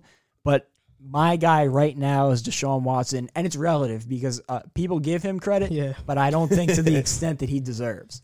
And Deshaun Watson is. I would have never picked him because I think people think he's great. people think he's like top five, top I think seven ish. okay, that for me, that's not what I've heard. Oh, okay. all right. I- If you have him at that level, I totally agree. But I think so then, he's based off what I've heard, Damn, Yeah, you kind of and tha- stole my pick, and though, that's so I had why- to find another one. That's why I said Deshaun Watson because my could've pick used the same would have one. been Derek Carr, but I well, didn't you want to say said the same everything. guy. Like you Yeah, said exactly. everything, but I, I'm I'm gonna go with a guy uh, because you kind of said everything. So like Derek Carr, yeah, that's a good one. I don't know about that one, but Derek Carr is a good one. I'm gonna go. I'm gonna go with a guy who people kind of forgot about because he got hurt, and people forgot how great he really is. You, you think I'm about to say? I feel like you're about to say Teddy Bridgewater. Oh hell no. Oh. nah, I'm saying he's a former. He's underrated though, but Yeah, he's a former Super Bowl champion. I feel like people just completely forgot about this guy just because this team Nick wasn't Foles? good.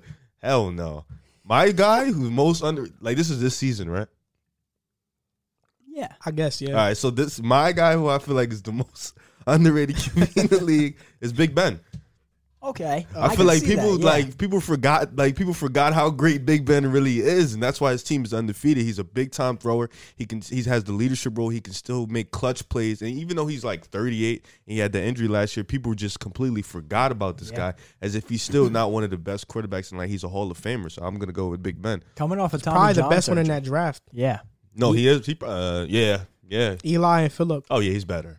And and like Phillip- you like you mentioned, he has been the change for that team. That team last year was not much different than they are now. Seven and nine with no and QB. They, they- get their QB. Exactly. They have more wins now. to be fair though, their schedule this year is pretty Yeah. easy. yeah, of course, but Especially going forward. I'm sure we can all agree though. If Big Ben played last year, They would've would've made the playoffs. Yeah, Yeah, they would have been better than definitely. seven and nine. I, I was not high on the Steelers at all coming into this year because I didn't know what Big Ben was going to be coming back, and he has come back and been everything that he was before the injury. So yeah. it's a good pick. That's I had to go rapid fire because you took the best pick.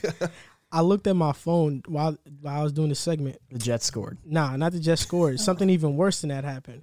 I I look and PlayStation PlayStation Network charged my credit card sixty dollars For what? for the year membership. Oh, you're sick. Yeah. Wait, why? Oh, well, I that's good though. I didn't I didn't think I, I renewed it though. Well, at Which least I you don't have to worry about for the rest Damn, of the year. that's sixty dollars though. But you don't have to. They You just- know they what? just took it out. Yeah, I mean, The Jets also scored though. They did. What's the Yes, score? 27-17 right now. They have an 84% chance to win the game looking according like to E that number one pick is on. Rashard shaky. Perriman has two touchdowns, one hundred one Yeah, yards. that's disgusting. Joe the Patriots should be ashamed. who would have thought Joe Flacco would have been a fantasy starter quarterback this week. That's embarrassing. Yeah, St- that- yo, Stephon Gilmore is also out tonight though, so Mm. it's a big loss for them. I don't even think he would. Cam Newton is seventeen for eighteen. Oh, so he's playing good.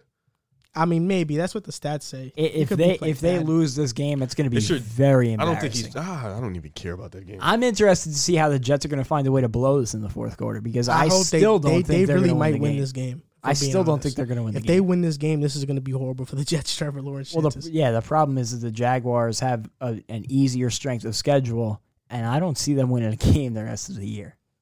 the Jets have to lose out, but we'll see. So we talked about who we think is the most underrated quarterback. Now we're going to talk about quarterbacks that get recognized. And this segment is who is your mid-season MVP? I'm guessing we all have quarterbacks unless you want to throw an Alvin Kamara in there, which you've done before. Hey, don't act like he he shouldn't get some love, man. But which quarter which player, not Oh, I even was going to say. Alvin Kamara. Okay. No, I'm lying. Which Um, player is the mid-season MVP? My pick is not Russell Wilson. It's not Josh Allen. It's I know not what Patrick Mahomes. Like, come on, come on, bro. Do the second in passing touchdowns, second in passing yards, third in passing rating, first in twenty yard plays, first in total offense, eight and one. I don't need to say too much. They have been one of the most consistent teams in the league. Patrick Mahomes has been one of the most consistent QBs. He still is, by everybody's stature or smart people's stature, the best quarterback in the league. And I feel like he's been going. His performances have been a little bit under the radar because we know who he is and we expect that from him every night. But I feel like he should still be number one, if not number one, then number two in the MVP discussion. I was gonna. I'm torn between this pick because I love Russell Wilson. 28 touchdowns, eight interceptions. I would never pick Sam Darnold in my life. Eight interceptions. Russell Wilson has been playing phenomenal. He's been carrying that horrible defense, and an argument, very valid argument, can be made for him. But Patrick Mahomes is my guy. 25 touchdowns, one interception. I mean, this guy's damn near perfect right now. If we thought Aaron Rodgers was super secure with the ball, just take a look at Patrick Mahomes. Even though when Patrick Mahomes does throw interceptions, they're often called back. Mm. I've noticed that trend. He would throw an interception, it'd be a defensive holding or a, a, a holding. something would always happen that would negate the turnover thrown by Mahomes. But I think he's the MVP, and I say that because what team do we think is probably going to finish at the top of standings? It's going to be the Chiefs. Which player do we think is going to have the most eye popping stats? Probably between Wilson and Mahomes. So if it's a race between Wilson and Mahomes, and Mahomes has kind of equal stats, and his team is the first or second seed, while Wilson is barely cracking, barely getting into the playoffs because that division is a gauntlet, might be Mahomes at the end of the year. And midseason, I think in the standings, Chiefs have a better record, only lost once. Seahawks, I think this is their second loss now. I think I don't Mahomes see them struggling it. to get in though. I see them winning a division. I mean, they're Cardinals only one game behind them. I I, I do think the Seahawks are also going to win the division. I'm going to say right now, at this point in time, I'm still picking Russ. His 28 touchdowns are on pace for 56, which would be the new NFL record. He's got this. He's leading the second highest scoring offense in the league with not the most eye popping guys. DK Metcalf has been terrific. He's a dog. But beyond him, Tyler Lockett and DJ Moore are, are I'm sorry, Dave, David Moore. I think his name is David. Um, David Moore. They're nothing spectacular. Although Tyler Lockett has been good, good this season, good. the running game has been, uh, you know, Chris Carson. Oh, Tyler Lockett is great. Ah, uh, good. I think he's, he's great. been he's put up great numbers this season, but I don't think he's a great receiver. I think he's a great receiver.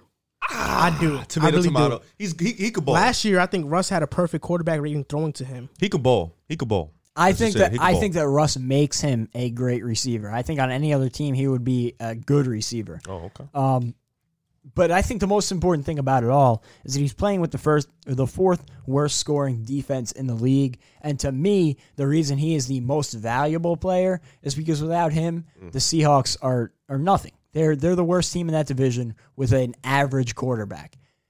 And you look at Patrick Mahomes, who's a guy uh, you guys talked about, and I think he's very close. And I think that if you're judging them based on how good of a player they are, Mahomes is the better quarterback. They're number one and number two in the league, in my opinion. I think Mahomes is the better quarterback, and I think he's been better this season.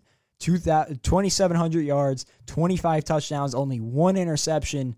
The reason I say Russ is because – Mahomes has a, has a better defense, arguably the best weapons in the league, a better offensive line. You know, I, I just think that Mahomes has a better supporting cast around him. Mm-hmm. But I think it's crazy that Mahomes is already dealing with voter fatigue because you have not heard him in the discussion at all until this yeah, that's, weekend that's when Russ put up a, a, poor game and Mahomes snuck into the people conversation. People put Kyler over Mahomes. I've, I've heard, heard, people put I've Aaron heard Kyler over, over Mahomes. I've heard Aaron Rodgers over Mahomes, Josh Allen over Mahomes. Mahomes is having arguably the best season in the league in the league numbers wise. Not arguably the best season in the league for a quarterback numbers wise.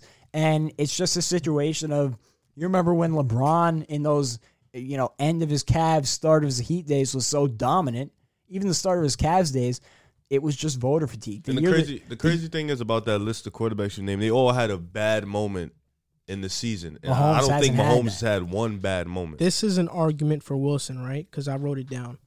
Mahomes has a sixth ranked defense. Rodgers has. Oh a, wow, really? Yeah, Rodgers has a 17th ranked defense. Wilson has a 31st ranked defense, and the times they've been sacked, it's not even close. Yeah, I'm just gonna say this: the five most quarterbacks that have been sacked in the league that have lost the most yards on sacks, right?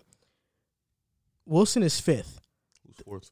Fourth is I don't know this in order, but these are the next Wait, four. Name, yeah, name me five. Matthew Stafford, Daniel Jones, Joe Burrow, and Carson Wentz. So I he's, he's name. getting he's getting as hit as much as those guys, even though Carson Wentz runs into sacks, he loves to do it. but he's getting hit more than those guys and getting sacked. So and he, winning their their offensive line has been a tiny bit better because Damien Lewis has been a surprise out of LSU. Not I wouldn't say surprise because he was a good lineman at LSU. He's really good, but he's getting hit and he hasn't had as much time to throw as these other quarterbacks, and he's still putting up. We can arguably say better numbers. Yeah, it's that's that's why I say Russ. If he's able to put up a, a record-setting season, break Peyton Manning's record for passing touchdowns in a season, and carry this bad of a defense into uh, an NFC West division championship, which the NFC West is the consensus best division in football. that that would set him apart from You know, me. you know it's crazy too because remember last year how him and Lamar was neck and neck throughout the year, and then Russell had that one bad Yep. game, and then it was just like Lamar Yep. took over. I feel like that's what's gonna happen with Russ now. Now Patrick Mahomes is just gonna take over. And I want to give an honorable mention shout out right now to me. Number three in the race is Josh Allen. The way he played on Did Sunday. you say me? Yeah, to him, like the number three quarterback to him. yeah, to oh, me. Oh, oh, that's what No, no, no. like to me. No. All right, my bad. No, for, I heard that too, though. for for my money, Josh Allen is number three in the MVP race, and if he can Debatable. play this way the rest of the season, I think Yeah, I think he's he'll good. make a very strong I got case. him and Aaron right there. Yeah, him and Rodgers are right there, and it's because he went through that little lull against the Jets and Patriots. That's a bad but low. He's play, but they won those games, and he's been so important in other big games that they've won, like the Rams. In that Seahawks game, And he the was crazy. He was crazy. So I, I think that he deserves an honorable mention shout because he has played at an MVP level when he's needed to. you talked about Russell Wilson being your midseason MVP. They lost to the Bills yesterday. Josh Allen's third on your list. Did you lose faith in Seattle or did you gain confidence in Buffalo? I gained more confidence in Buffalo more than anything because we've talked about the Bills on a couple of past episodes, and I still have not been sold on them. Just because I feel like they didn't have a lot of quality wins wins under their belt. Yep. This was a more than a quality win because not only did they beat the Seahawks, they demoralized them and, mm-hmm. and they punched them while they were down. It, the Seahawks didn't come back in it like the Rams did earlier on in the season on them. They kept them down the entire game and they won this football game, no question about it. It wasn't the Seahawks losing the game, in my opinion, as much as the Bills just had a stranglehold on it. You look at it on the Seahawks side, I still have not lost faith in them whatsoever.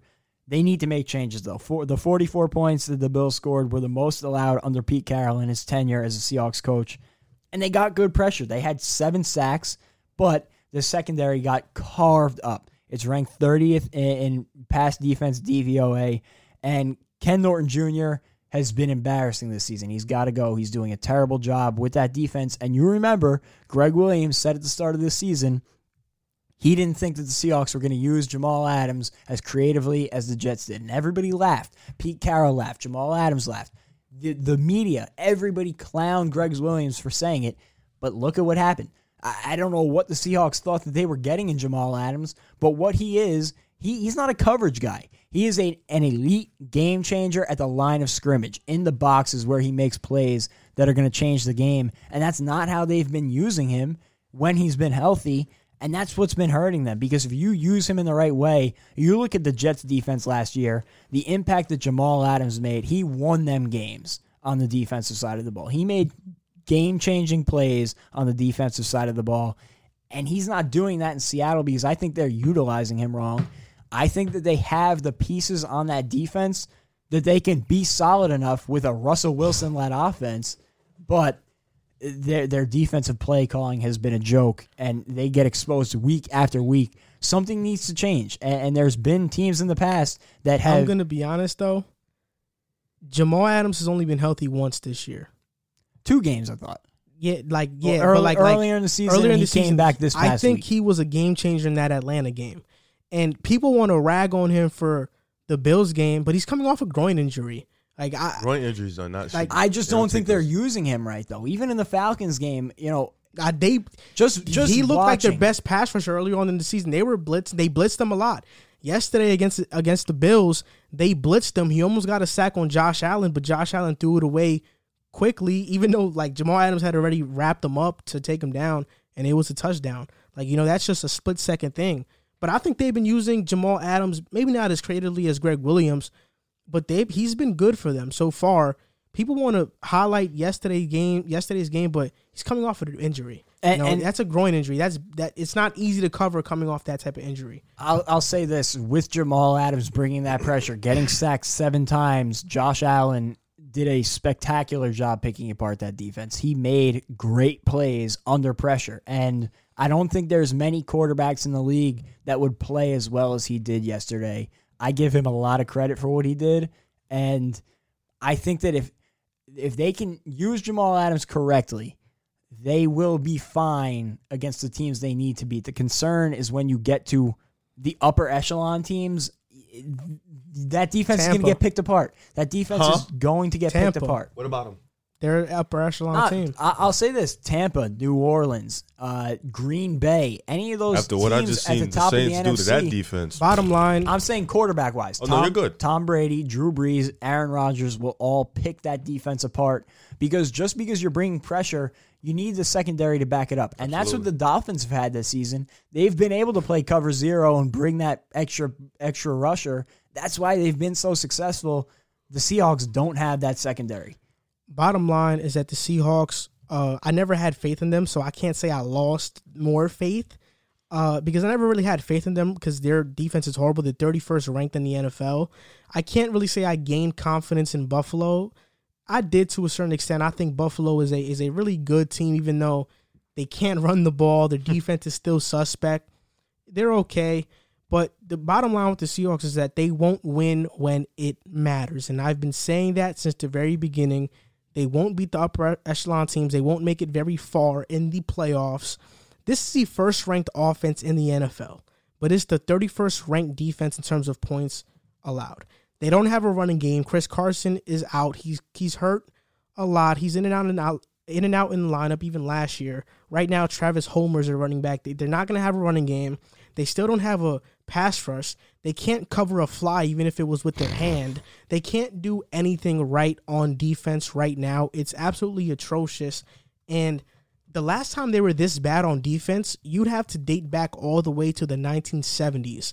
In the late What about the 1970s, Bills or the Seahawks? the Seahawks, when they first created their team, there were only 28 teams in the league at that time, and they were the 28th ranked defense. That's the last time they were bad.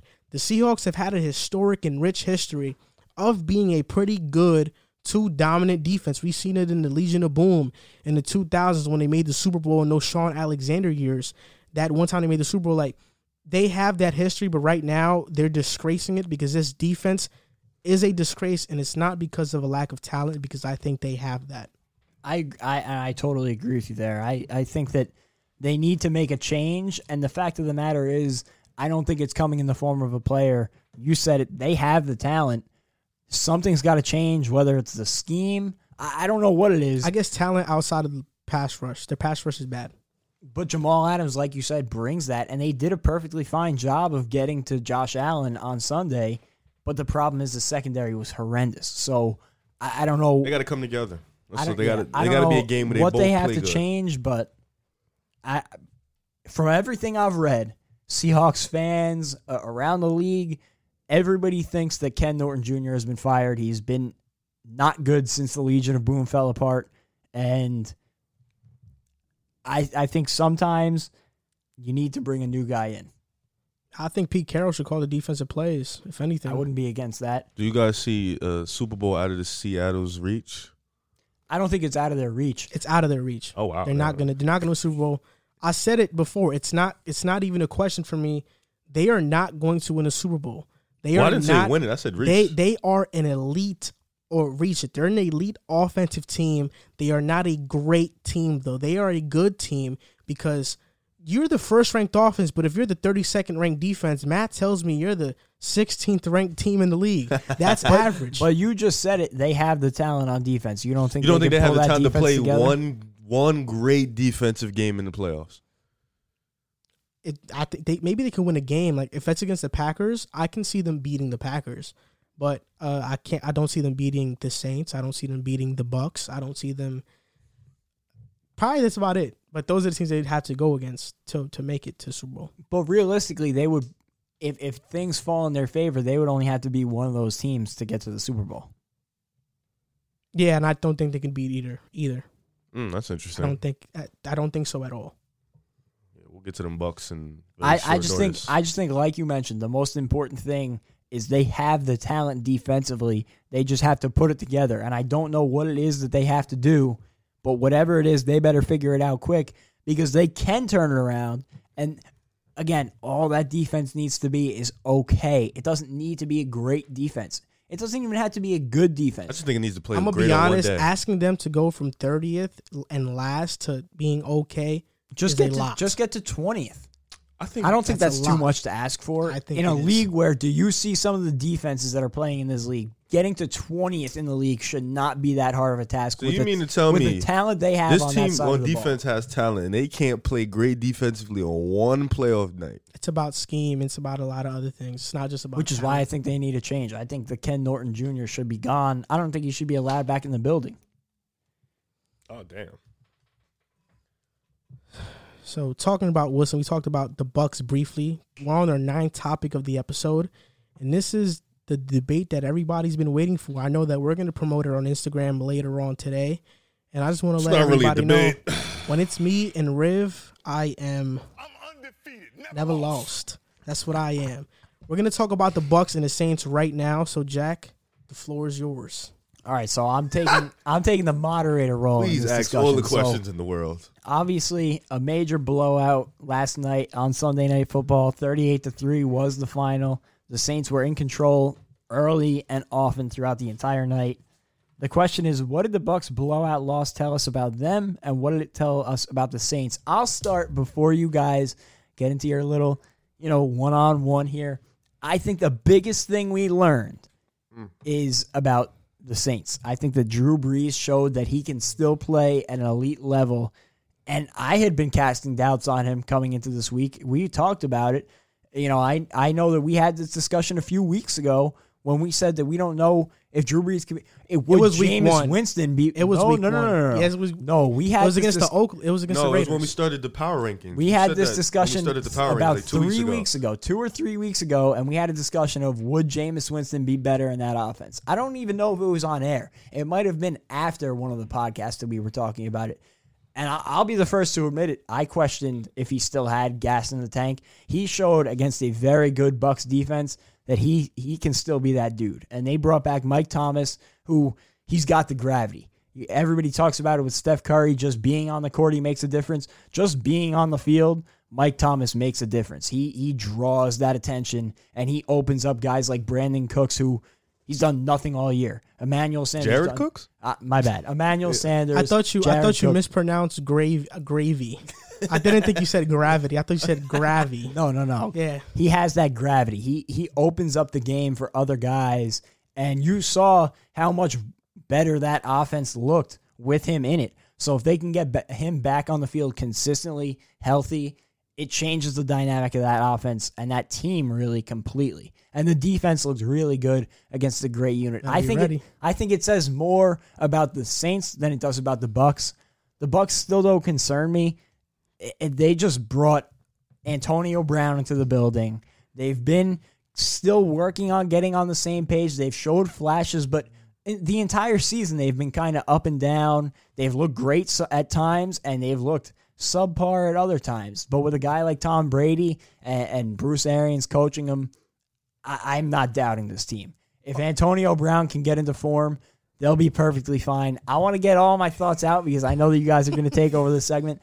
I I'm not concerned about the Bucks. I think they'll be fine. But the Saints really impressed me in this one. Thank you. I, I, I'm glad you finally give them some credit. Uh, and I give them all the credit in the world. They were the, my main takeaway from this. And if Drew Brees can play at this level, they're a Super Bowl contender. That's been my main question all year. And if he if he can play at that level, they can really be a problem. I just want to start off a little small. You asked a very simple first question. Um, what does this tell us about the Bucks and the Saints? The Saints. This just tells us what I've been telling you guys for about eight, nine weeks now. The Saints are a Super Bowl contending team. The Saints can beat any team in the NFC if that defense plays the way it should be.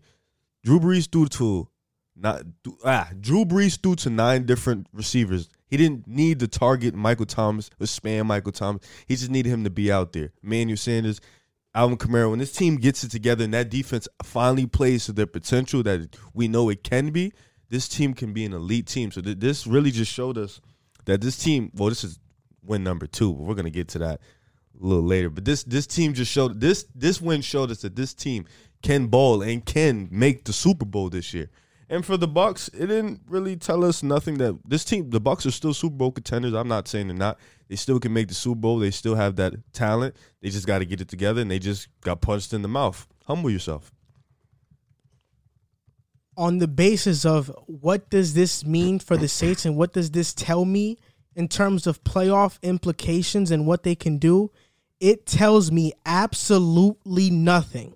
All this win tells me is that the Saints are a great regular season team, and they've been that for the last couple of years. They're one and two in the playoffs since 2018. They they had an embarrassing loss to the Vikings last year against Kirk Cousins, who is awful in prime time games and big games, and he carved apart that Saints defense. And since 2018, Drew Brees has a 115 quarterback rating in the regular season. In the playoffs, he has a 93 quarterback rating. So there's obviously a dip in performance that he has when he has to put on the big boy pants and play in a playoff game with a lot high intense pressure on him. And the biggest wins in team history, and can we all agree that the Saints and the Bucks, they they it was a big win. It was a big win margin. They embarrassed the Bucks. And I won't dispute that. But the three biggest win margins by them, I'll let you know them right now. 2011, they beat the Colts 62 to 7. They lost in a division game against the 49ers. 2012, they beat the Bucks 41 to 0. The Bucks, you know, the Bucks, they beat them 41 to 0. Did not make the playoffs. They went 7 to 9 that year. 2018, they beat the Philadelphia Eagles 48 to 7, your team. I don't know if it was led by Carson Wentz or Nick Nick Foles at the time. I just choked up. But He in the beat- playoffs, both of them. but in the playoffs, He beat both of them that year. They beat the Eagles 20 to 14 in a game that Nick Foles should have won if Alshon does not drop that pass, Absolutely. and then lost to the Rams in the conference championship. Oh, they got so, cheated. so, so what this tells me, if I can predict the future correctly based off anecdotal evidence, is that after the Saints have a big blowout loss, one of their biggest in history, they are going to lose you- in the playoffs. Did you look up the Bucks past history when they get blown out in a season? That you did you look that up or just the Saints? I looked up Tom Brady. Want No, no, to no, tell no, you no, about no, no, no. the Tom Brady is the Bucks. He is Tampa. Ah. So you want you want I me want- to tell I you Tom you Brady? said- you said the Saints Tom Brady is, is the Bucks because Drew Brees is the Saints. How Let's long talk- has he been there? Hey, hey, hey. How All long has he been there? Let's, let's talk about this season. Talk- let's talk talk about this season. You can bring up all the history you want. I don't care about none of that. 2020. Let's talk about it. Tom Brady has seven interceptions. Five of them was against the Saints. Who cares? No, it, it matters. No, oh, and two. not. And you know what's funny about you? You picked the Bucks to win this game. You said you was telling us, "Oh, AB's there. This is going to be an exciting offense." Mike Evans. Mike Evans got locked up. He's been targeted in the last three games six times by Marshon. And when Marshon Lattimore is on him, he has zero receptions. He's been Marshon Lattimore has owned him from the moment they started playing football in the NFL. Chris Godwin, he's back. He's nice. Yeah, he's good. He did nothing. AB, the guy you love and loathe about, he also did nothing. Rob Gronkowski, him and Tom Brady are buddies. Yeah, best friends. They, the connection is incredible. He's been hot the last three weeks. He's done nothing. The, the the, the offense that you were praising about, that you were boasting about, you picked the Bucks to win. So I don't want to hear that regular season. You picked the Bucks to win. The offense you've been praising about, they came and they didn't do anything. Humble yourself. It is Humble the, yourself. It is the regular season. The Fo- is Buccaneers, not the NBA. The Buccaneers is playoffs, baby. That's what the focus on. Have that's the what, Buccaneers done the that's What, playoffs? that's what Tom Brady's focused on. I can tell you what Tom Brady has done. Tell me what the he Bucks is done. the Buccaneers. Tell me what the Bucks done. He is the Tell me what the Bucks Buccaneers. done. They won a Super Bowl in I think 2000 something, right? The early 2000s. So Look, the they've done the something. Super Bowl but I'll tell you this right now. This performance will never ever happen again. And I'm going out on a limb and saying twice. I will guarantee you that if the Buccaneers face the Saints, they will embarrass them when it matters. Tom Brady is sparked up when he loses he by up the first a time? lot. No, no, it's different. I'll tell you this. Let me finish. Hold up right now. Tom Brady is sparked up when he loses and he gets embarrassed on a national stage like he did against the Saints yesterday. Look at this. 2003. There have only been 3 there have only been 3 times where Tom Brady has trailed by 28 points in a game. 2003 week 1 versus Buffalo. Hmm. They lost 31 to 0. What happened that year, Riv? Do you want to do Super want- Bowl? They won the Super Bowl. Then 2012 week 15 versus San Francisco. They lost 41 to 34. That's interesting. They lost to the Ravens, who won to the Super Bowl, right? 2014, week four against KC. This is interesting. They lost 41 to 14. Everybody was like, oh, KC might be the team to beat. Patriots won the Super Bowl. So what this tells team me, was that on? so what this tells me Wait, what team is was that? that to, what this tells me is that Tom Brady not only is he going to perform lights out to finish Before off the season, but the Tampa Bay Buccaneers will win the Super Bowl this season. You're such a contradiction because you know you love to talk about how football is a team sport and how everybody wraps around the team. Yes, Tom Brady did all that with Bill Belichick and the Patriots. Tell me about the Bucks. What have the Bucks done? Tell me. Talk to me. The What- Buccaneers, I think they've been overachievers. If I'm being honest, you have a team that you just assembled. You, you just assembled this team this this season. Mike Mike Evans, Chris Godwin, Rob Gronkowski. How many games do they have with with Tom Brady? Riv, tell me how many games do they have with him? this year? Yeah. I think Mike Evans played almost the whole When season. all three of them have played and they're healthy like and they're on three, the field, four? They have five. Oh, five. Five is nothing. How many games do they have with AB, Evans, Godwin, and Rob? Just one. Right now, the Bucks are still figuring themselves out, and they're all, they're they're close to being first in the in the NFC South division, which has some pretty good teams and tough matchups. Atlanta, Oh, talk to me about it. Who they Atlanta's no Atlanta's no slouch. Carolina's a, a game. They're a competitive game every time they play. And the Saints, you'd love to talk about them about being Super Bowl contenders. That's a that's a hard division. And the Bucks were leading it until yesterday. Now they're not, but they're going to be first. They're going to finish first. Everybody knows what the Bucks lack is continuity. I've, I've always said that, but they're going to figure it out. And once they do, they're going to win the Super Bowl. Antonio Brown, Chris Godwin, Rob Gronkowski, Mike Evans, Tom Brady, Rojo, Ronald Jones. This is going to be something to watch. Every quarterback in their first year with Bruce Arians has 40 turnover worthy plays. Andrew Luck, great. Carson Palmer, Rojo great. had nine yards yesterday. Carson Stop Palmer, great. Jameis Winston had it. He's not so great. Tom Brady right now, before the before the Saints game, he had three turnover worthy plays, on pace for six. Now he has six. He's on pace for twelve. Now that's what? three. That's six? that's three times six less. what? That's three times. six what? You should have been listening. That's three times less. Turnover. That's three times less than every other quarterback had in their first year with Bruce Arians' offense. This offense is hard to understand, and Tom Brady's still learning to master it. But he's going to master it by the time the end of the season comes. So- So, let me ask you something before we keep going. You made a guarantee before that this wasn't going to happen again. Are you guaranteeing that the Bucks are not going to have a performance like this again this season, or specifically against the Saints? It, it won't happen this season against any team, even including the playoffs. so, do you think they're going to go undefeated the rest of the way? You know they play Kansas I don't City think in a few I don't weeks, think right? they go undefeated, but I think they won't have an embarrassing loss like this. Not Tom Brady. Jack, I have no a question way. for you. You know they play Kansas City in a few weeks, but we're not even. Jack, didn't uh, let me ask you a question. How many?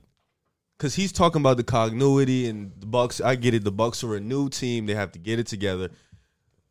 They're one in three against competition. Two two L's against the Saints, one L against the Bears, and they've beaten Green Bay. How long does it? How long do you think it would take for them to get it going? I- I'll say this: when you have Tom Brady and Bruce Arians, I will give them the benefit of the doubt. If they can make it into the playoffs, I'm not betting. I'm not betting against them. That's fair assessment. Is five games enough to get it together? Five games Five in games. the NFL season. Nah, It's And, five and I games. It's think not. that I think you also have to give them the benefit of the doubt on the fact that there wasn't any offseason, there wasn't the OTAs. the Saints are preseason. chokers. I, wait, but it it, and they've been dealing with injuries too. it would make sense. It, that would make sense if he would have not picked them to win the game j- based off just their talent alone. You guaranteed a win yesterday.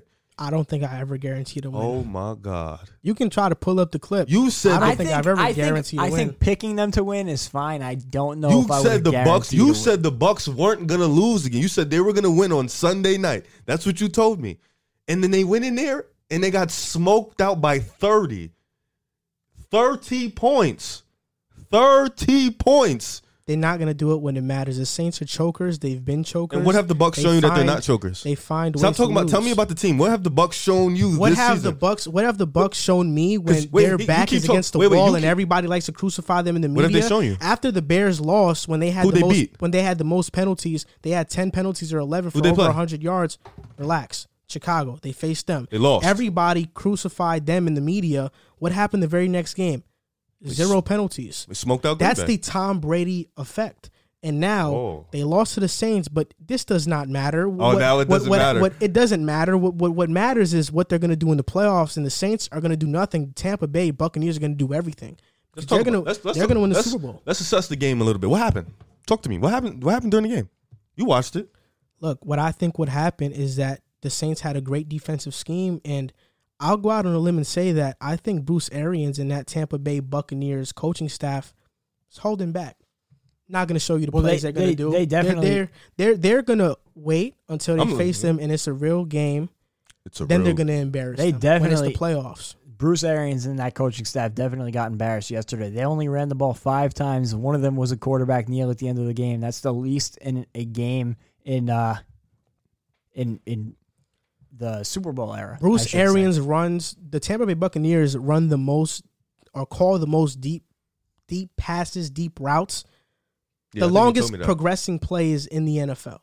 And Tom Brady, one thing he didn't have yesterday was time. was time. And what- Donovan and- Smith is horrible. And Sean, But you got to give credit Against good You got to give credit to the Saints on that. and Sean Payton I'll said a give credit great to the. Saints, but it won't happen again. Sean Payton said a great quote at halftime. He said, "Whoever's going to get to the quarterback is going to win this game," and that's what that's what it was. The Saints was getting that Tom Brady was giving him no time.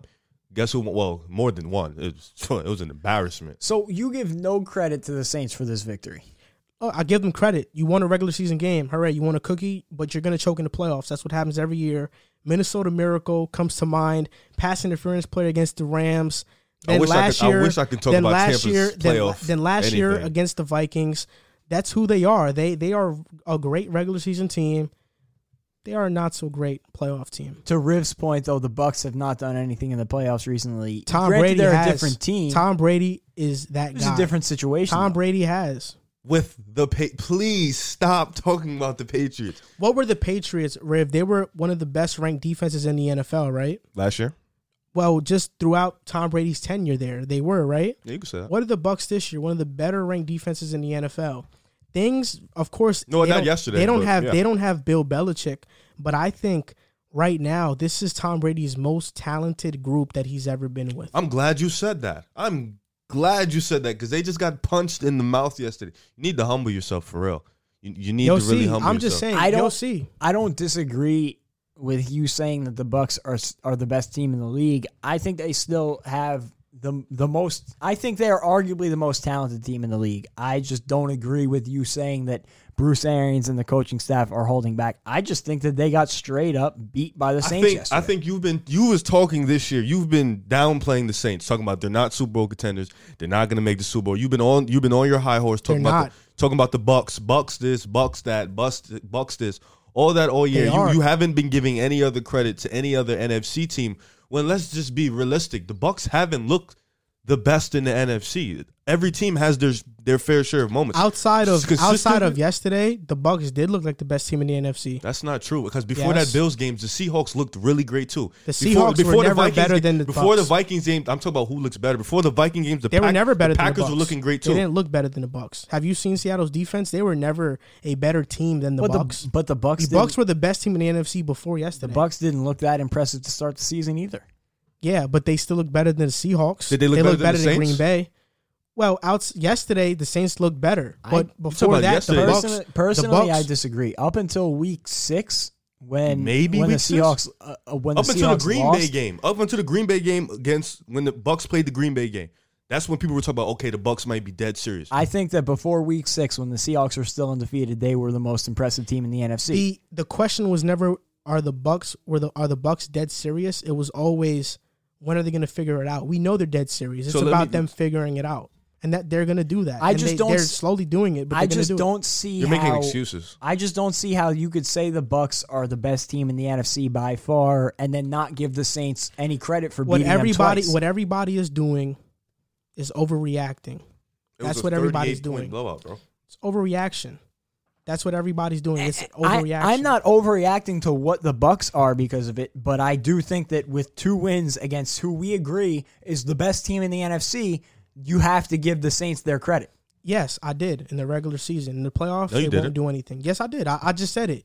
I did. said that So it are they- shows wait, me so that they're they- a great regular season team. So are they Super Bowl contenders now? no, hell no. So it's just only the Bucks that are Super Bowl contenders. Only the Bucks are the only team that's going to make it in the NFC.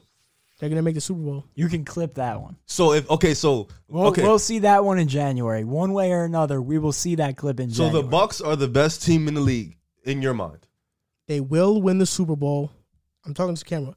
The Tampa Bay Buccaneers, led by Tom Brady, will win the Super Bowl, and they will cruise by the NFC in the playoffs. So, we'll see it in January. I, I don't think there's anything more to say on the topic. We will see. I, in I just don't know what you sh- what they've shown Re- me to say they're cruised by anybody. Remember this moment when the snow is falling in January, a freezing cold winter day It's global in warming. Hackensack, New Jersey. that clip will come back in late January. I just heard a lot of excuses. Oh, they weren't taking it serious. Also, That's while, ridiculous. while you guys were going on that argument, the Patriots got an interception and have drove down the field inside the ten yard line. Hey, I'm They're watching the game third right and now. I'm also watching the game. that is such a Jets way to go. All right, so now we're gonna go on to our second to last topic of the show, NFL Pick'em Week Ten. First game of the week, Thursday night game, Colts versus Titans. I have the Indianapolis Colts. Colts versus Titans. I'm also oh wow, I'm, uh, I'm going. I'm keeping on my limb. Titans. I'm also going Colts. They have the third ranked. De- they have the third ranked defense in the league in points allowed and first in yards per game.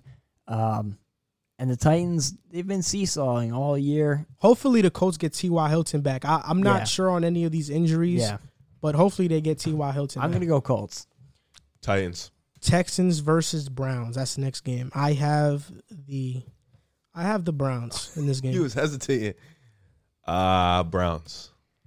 I also have the Browns. I went back and forth on this one, but man, the Texans defense is just putrid. They barely beat the Jaguars with Jake Luton at quarterback, which is an embarrassment. Yo, he Should yeah, not have I been was, I close. was mad confused. And the Browns are also potentially getting Nick Chubb back. So I'm going Browns.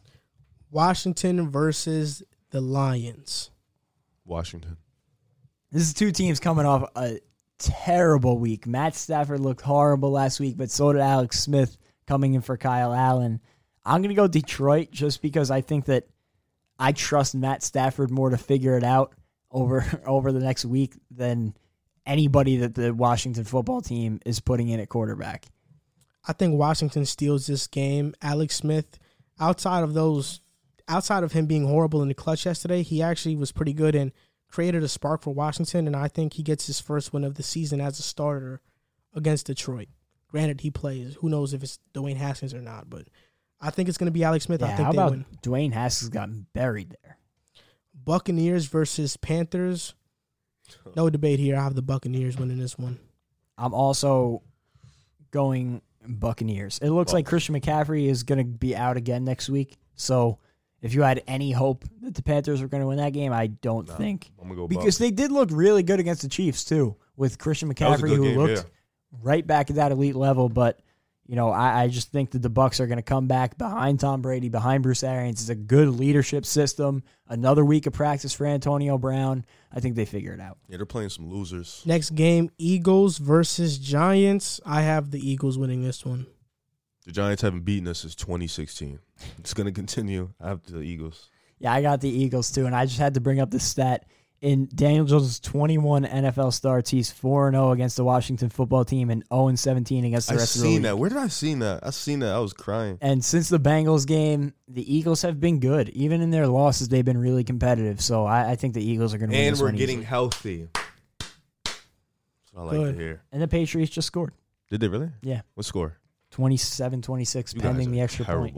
Next game, Jaguars versus Packers. Who Packers? wins that game?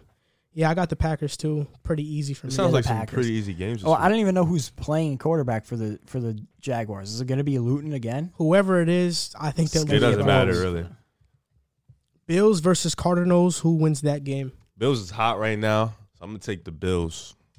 I'm going Bills too. I I wanted to pick the Cardinals in this game because I love the Cardinals, but I just think that Josh Allen's going to carry off that performance because you look at the Cardinals defense last week against the Dolphins, they struggled against Tua, who, you know, we still don't know what he is. So Josh Allen, who's shown what he could be this season, I think it's going to be another shootout, and Josh Allen's going to be too much to handle. I think the Cardinals win this game. Uh, Bills don't have a running game, so I think the Cardinals can try to neutralize their pass more. I'm not sure where Byron Murphy is. I don't think he even played last week. I know the Cardinals are pretty thin at corner right now, but if they are healthy, and even if they're not, I think I, I think the Cardinals ba- bounce back this game. Next game, Chargers versus Dolphins. I don't even trust the Chargers any type of game. So I'm gonna go with Miami. I think they're rolling right now. I think they'll secure this one. Yeah, I'm going with the Dolphins too. I'm also going Dolphins. The Chargers, it seems like they find new ways to lose Yeah. every week. I think it's going to be another shootout. And like we mentioned before, they're one and six in games decided by seven or less this season. So if it comes down to it, they're going I to will- find a way yeah, to I will pick the other team all the time. Next game, Broncos versus Raiders. Raiders. I also went Raiders. I I wanted to go Broncos too. There were a bunch of games that I really wanted to pick the dogs in, but I picked them last week and they lost. I don't know. Derek Carr looks so good. I, I feel like I can't pick against them this week. Yeah, I got the Raiders too. Uh, Drew Lock, he's great in the second half. In the first half, he's pretty Yeah. Yo, mid. Because they because they're playing from behind every week. hmm But it's something with him too. I think he just kind of recognizes what the defense is doing in the It second takes half some better. time. hmm So I have the Raiders. Next game is the Seahawks versus the Rams. I Taking have the. Rams in this game. Taking the Hawks. Mm. I'm going Seahawks, and I debated back and forth between this one, but since 2010, uh, which is when Pete Carroll took over, Seahawks are 42 and 16 coming off a loss. It's the best winning percentage in the NFL coming off a loss. I think Russ bounces back. He's not going to have as bad of a week as he did last week. And with the with the 49ers banged up, or I'm sorry, with the Rams, uh, you know, not they've been questionable all season long. You know, they've looked great at times and they've looked not great at times. I'm, I'm going Seahawks. I think they figure it, figure it out after a very bad week. Next game, Bengals versus Steelers. I have the Steelers in this one. Steelers. Steelers also. Is, is that the Monday night game or no? No, I think it's going to be closer than people think, though. No. it depends. I The don't Bengals know. have been competitive all Joe year Burrow, long. Joe Burrow against a great defense, and the Ravens look bad. They look bad as a team. I think against the Steelers, it might be the same. Next game, 49ers versus the New Orleans Saints. 49ers are really hurt right now. Who Dat Nation, man? So I'm guessing I'll have the Saints because 49ers are really banged up. Yeah. Yeah. I, I think I'll, it's, it's obvious. I'm also going Saints. The Niners just dealing with way too many injuries and the COVID list too. They lost all of their receivers to the COVID Yo. list. So Ravens versus Patriots Sunday night football. I have the Ravens in this one. Ravens. I also have the Ravens. Then the Monday night football game, the Vikings versus the Bears. I think the Bears neutralized Dalvin Cook. So I'm gonna go with the Bears. I go with the Bears too. This is an interesting one because I was going to pick Vikings at first. They're on a two game winning streak, the Bears on a three game losing streak. But you look into it, the Vikings have lost 16 of their last 19 games at Soldier Field. The Kirk Cousins curse. He's hmm. 0 9 on Monday Night Football and 0 3 with the Vikings against the Bears. Dalvin Cook has played two of his worst career games against the Bears in the last two seasons. So I'm going Bears. I think they turn it around. And that does it for our NFL Pick'em Week 10. Comment down your picks for the week and the game that you're most looking forward to as well. What? Now we're getting to in getting to our last segment of the episode, NFL Power Rankings Week 10. I really want to hear yours. I just want to know before we go into power rankings how the Jets got the ball back with two minutes left, And and now they're punting to the Patriots with 45 seconds, and the Patriots did not use a timeout. That is very bad. Oh, I don't know. I'm I'm watching right now. Maybe they're going into overtime. Okay, NFL Power Rankings Week 10. Now I finally have the uh the graphic up there on the TV. NFL Power Rankings Week 10, third time I've said it. I'll start first. My 10 team, 10th ranked team in the NFL right now. Wait, are we going Is- 10, 10, Yeah, 10, go go. Yeah. Oh, oh. 10 10 10 Yeah, we might as well do it like, Okay. yeah. is the Miami Dolphins. I think their win against the Cardinals was exceptional. 10th ranked offense, 4th ranked defense. I think they they don't slow down, so I have them as my 10th ranked team right now. Yeah, before I give my number 10, I just want to say that there were a bunch of teams that I considered for 10. I want to say the Cardinals, Rams, Raiders, Colts were all in my mental thought process, but I went Dolphins because they impressed me a lot the last two weeks. I was kind of like torn between the Raiders and the Dolphins, but in the end, I got to give it to the more competitive win. So I got to put Dolphins at 10. They jump into my top 10, so they're going at 10 for me. The 19th for me is the Seattle Seahawks. Their defense is atrocious, and they dropped all the way to nine to me because I don't think they're better than the Packers right now. I don't think they're better than the Titans or the Ravens. The Seahawks defense is a problem. It's a legitimate concern, and Russell Wilson can't continue, can't keep continuing to carry this team like he has been. Uh, at nine, I went Titans. Uh, they've been, and this is another one. Uh, pretty much all past the number one and two spots could be flip flopped, but I I went Titans just because I feel like I can't trust them in any game. I know they're going to compete every week, but I feel like I can't trust them in any game. Um, and I'll talk more about that pick with my next pick, but I went Titans at nine. Uh, week nine, I got to go Seahawks. I feel like I'm a win loss guy. I go week by week, and the Seahawks lost against the Bills. Being it's not a bad loss, but that defense just let up 44 points. So I'm gonna go ahead and go Seahawks at nine. My eighth ranked team is the Green Bay Packers. I think they the win against 49ers wasn't impressive, and I still have them below the Titans, Ravens because they can't stop the run. The Ravens, Titans, they're great at running the ball. So I think those two teams are better than Green Bay right now. I have them at eight. I put the Seahawks at eight. This is a team that I docked big time for that loss to the Bills because it was bad. The reason I really put them ahead of the Titans at nine is because I think they have the talent to turn it around defensively, but they have to do that. And I'll keep that in mind moving forward. But I, I went Seahawks at eight. Uh, I agree with you. Titans eight. I feel like they got the win. With him. Oh, I'm sorry. I feel like uh they got the win. No, I'm sorry. I don't agree with you. Then You had agree- Titans at eight. No, I had Packers at eight. I'm sorry. Mm. Uh, Packers at eight. Yeah, because the Niners win, like he said, wasn't impressive, and the next two teams had more impressive wins. So I'm gonna go ahead and put Packers at eight. My seventh ranked team is the Tennessee Titans. I was thinking about putting them over the Ravens, but I think the Ravens have been better this season. If we're talking about who I think would win, that's a different conversation. But I think the Titans are the seventh ranked team in the league. They have to fix up that defense, and hopefully Desmond King and Adoree Jackson, his addition, and Jadeveon Clowney, them healthy, they can be a way better defense than they are right now. And Desmond King made a, an early impact this past week. Mhm. Um, I have Bucks at seven. I docked them a lot. I I docked I docked them a lot for that loss to the Saints because Joe, in turn I gave the Saints a lot of credit for that win. good job. A- And this was I I mean I could see the Bucks anywhere from four to seven. So it's no disrespect to the Bucks, but I just I feel like because of that loss, if, if I'm docking the Seahawks as much as I did for that loss, mm-hmm. I feel like Gotta it's pay, only yeah. right to dock the Bucks just as much. Seven. I'm gonna go Titans. I feel like the next team in front of them that was, had a better win, a more impressive win. So I'm gonna just say I got Titans at my seventh pick. Sixth best team for me is the Baltimore Ravens. I think it was a pretty whatever win against the Colts. I think they should have lost that game. But I think throughout the season they've been better than all the teams that I've mentioned so far. But the Ravens still have some flaws, and that's why they're the sixth ranked team in the NFL for me. I originally did not have that te- this team at six. I actually just changed it at the start of the segment. I I put Packers at six. I just flipped it. I had them higher originally, but you know, like you guys mentioned, that win over the 49ers is not convincing, but they've looked solid. I think they're a legit Super Bowl contender. Their defense isn't on par with a lot of the teams that they're going to have to go through, but Aaron Rodgers is is really turning that offense into a machine. Davante Adams and his connection is unlike almost any other wide receiver quarterback combo in the league. I have them at six. Number six, they creeping in my top five. I got Buffalo, man. I was really impressed with that win against the Seahawks.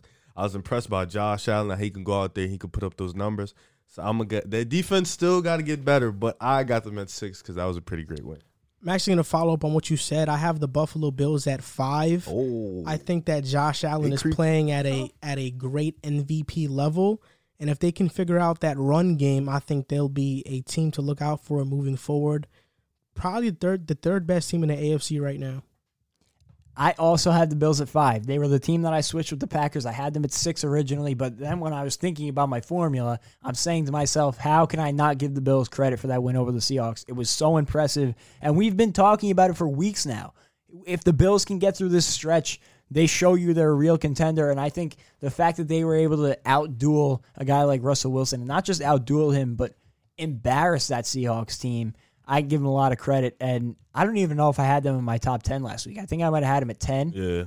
Or the last time we did power rankings, they jumped up a lot for me with that Seahawks win. Number five is I got the Bill. I mean, I got the Bucks. Man, I, they dropped to my five spot. That loss. It wasn't damaging to drop them all the way to seven, but it was damaging enough where I had to throw them down to five. So I got them at five. So the fourth ranked team for me is the Tampa Bay Bucks. Embarrassing loss against the Saints. Had to drop them down. Uh, hopefully, throughout the season, they could be played better and I'll move them up. But then again, this is not who I think will win the Super Bowl. But based off the regular season right now, they are number four. I'm just happy because Nick Folk just hit a game-winning field goal. To be honest, I'm yeah, cheesing it, right yeah. now. That's poetic. I've loved Nick Folk since he was a Jet, so thank you, Nick. Um, but my team at number four is the Ravens. I think that defense is a monster unit. And, you know, we talked about it before when we were talking about the Ravens. Lamar Jackson has shown me in the past two weeks that he's starting to put it together when playing from behind. And if he can do that, they're scary. I, I really trust in that defense, and, and that's why I have them as high as I did. But again, they're in that conversation like anywhere from like seven to three. I think all those teams can flip around or interchangeable. And I agree with you. I got them at four. Ravens, my Ravens. I feel like they had an impressive win against the Colts. Good bounce back. Time for them to show what they really are about. Lamar's going to keep getting better. That defense is going to keep showing why they're one of the best in the league. So that's why I got them at four. My third best team is the Pittsburgh Steelers. It was oh. really a oh. bad lo- a bad win against the Cowboys. Cowboys really gave them run for their money, and I think that's not what people were expecting. We were expecting the Cowboys to get blown out. So that's why I have the Steelers as the third ranked team in the NFL right now. I had the Saints at three. I was really impressed with that win over the Bucks, um, but I, will get to why I don't have them higher with my next pick. But you know, I, I really do think that this solidified them as an actual contender. I think that Drew Brees most importantly showed he can play at that elite level still. And they got a big boost off of this one. Saints at three. Been saying this all year. They're dangerous. They're Super Bowl contenders. They could beat any team in the NFC. I have them at three. I feel like this team is starting to click. This is about, I think, uh, four wins in a row. And they've been on the tear, man. They got wins against the Bears and the Bucks, so twice. So let's see what they're going to do for the rest of the season. But I got them at three.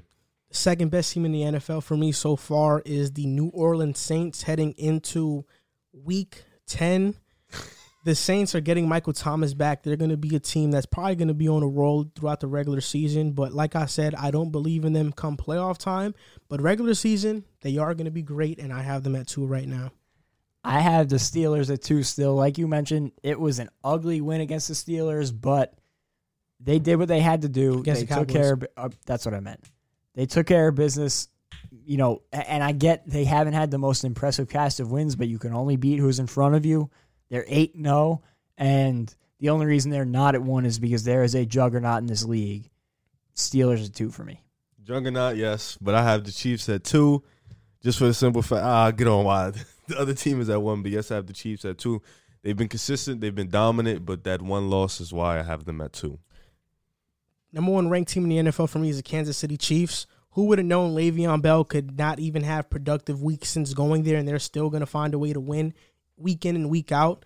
They are a dangerous team. They have the best quarterback in the NFL, a top 10 defense in the NFL. This team is the best in the NFL. And I think I've said NFL like 50 times right now.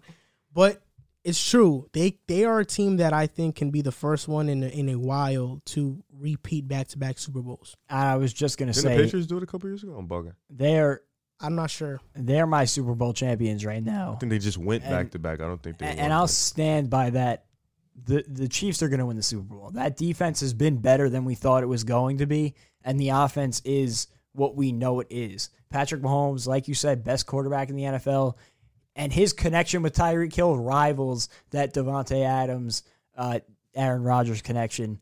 That offense is so dangerous. Travis Kelce playing second fiddle to Tyreek Hill is ridiculous. Clyde Edwards-Helaire has looked really good in that rookie role, stepping in. And like you said, Le'Veon hasn't even done anything yet and we know he can he can still play at a high level at that running back position if used right. So I just don't see how anybody can beat this team in the playoffs.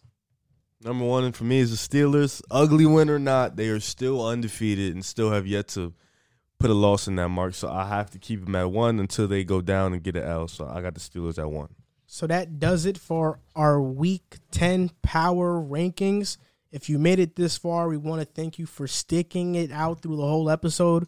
This, this is, is, a long one. It's a two hour episode. It was a long one. Damn. It's a two hour episode.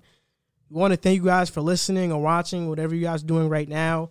If you guys would care to support us, support us on Instagram at Pick Aside Podcast, on TikTok at Pick Aside Podcast as well, on Twitter at Pick Aside Pod, and subscribe to us on YouTube and share our videos, comment, like, and subscribe. Do all that stuff. it's been a long episode, so I'm going to leave you guys right now. Thank you guys for watching and see you next time.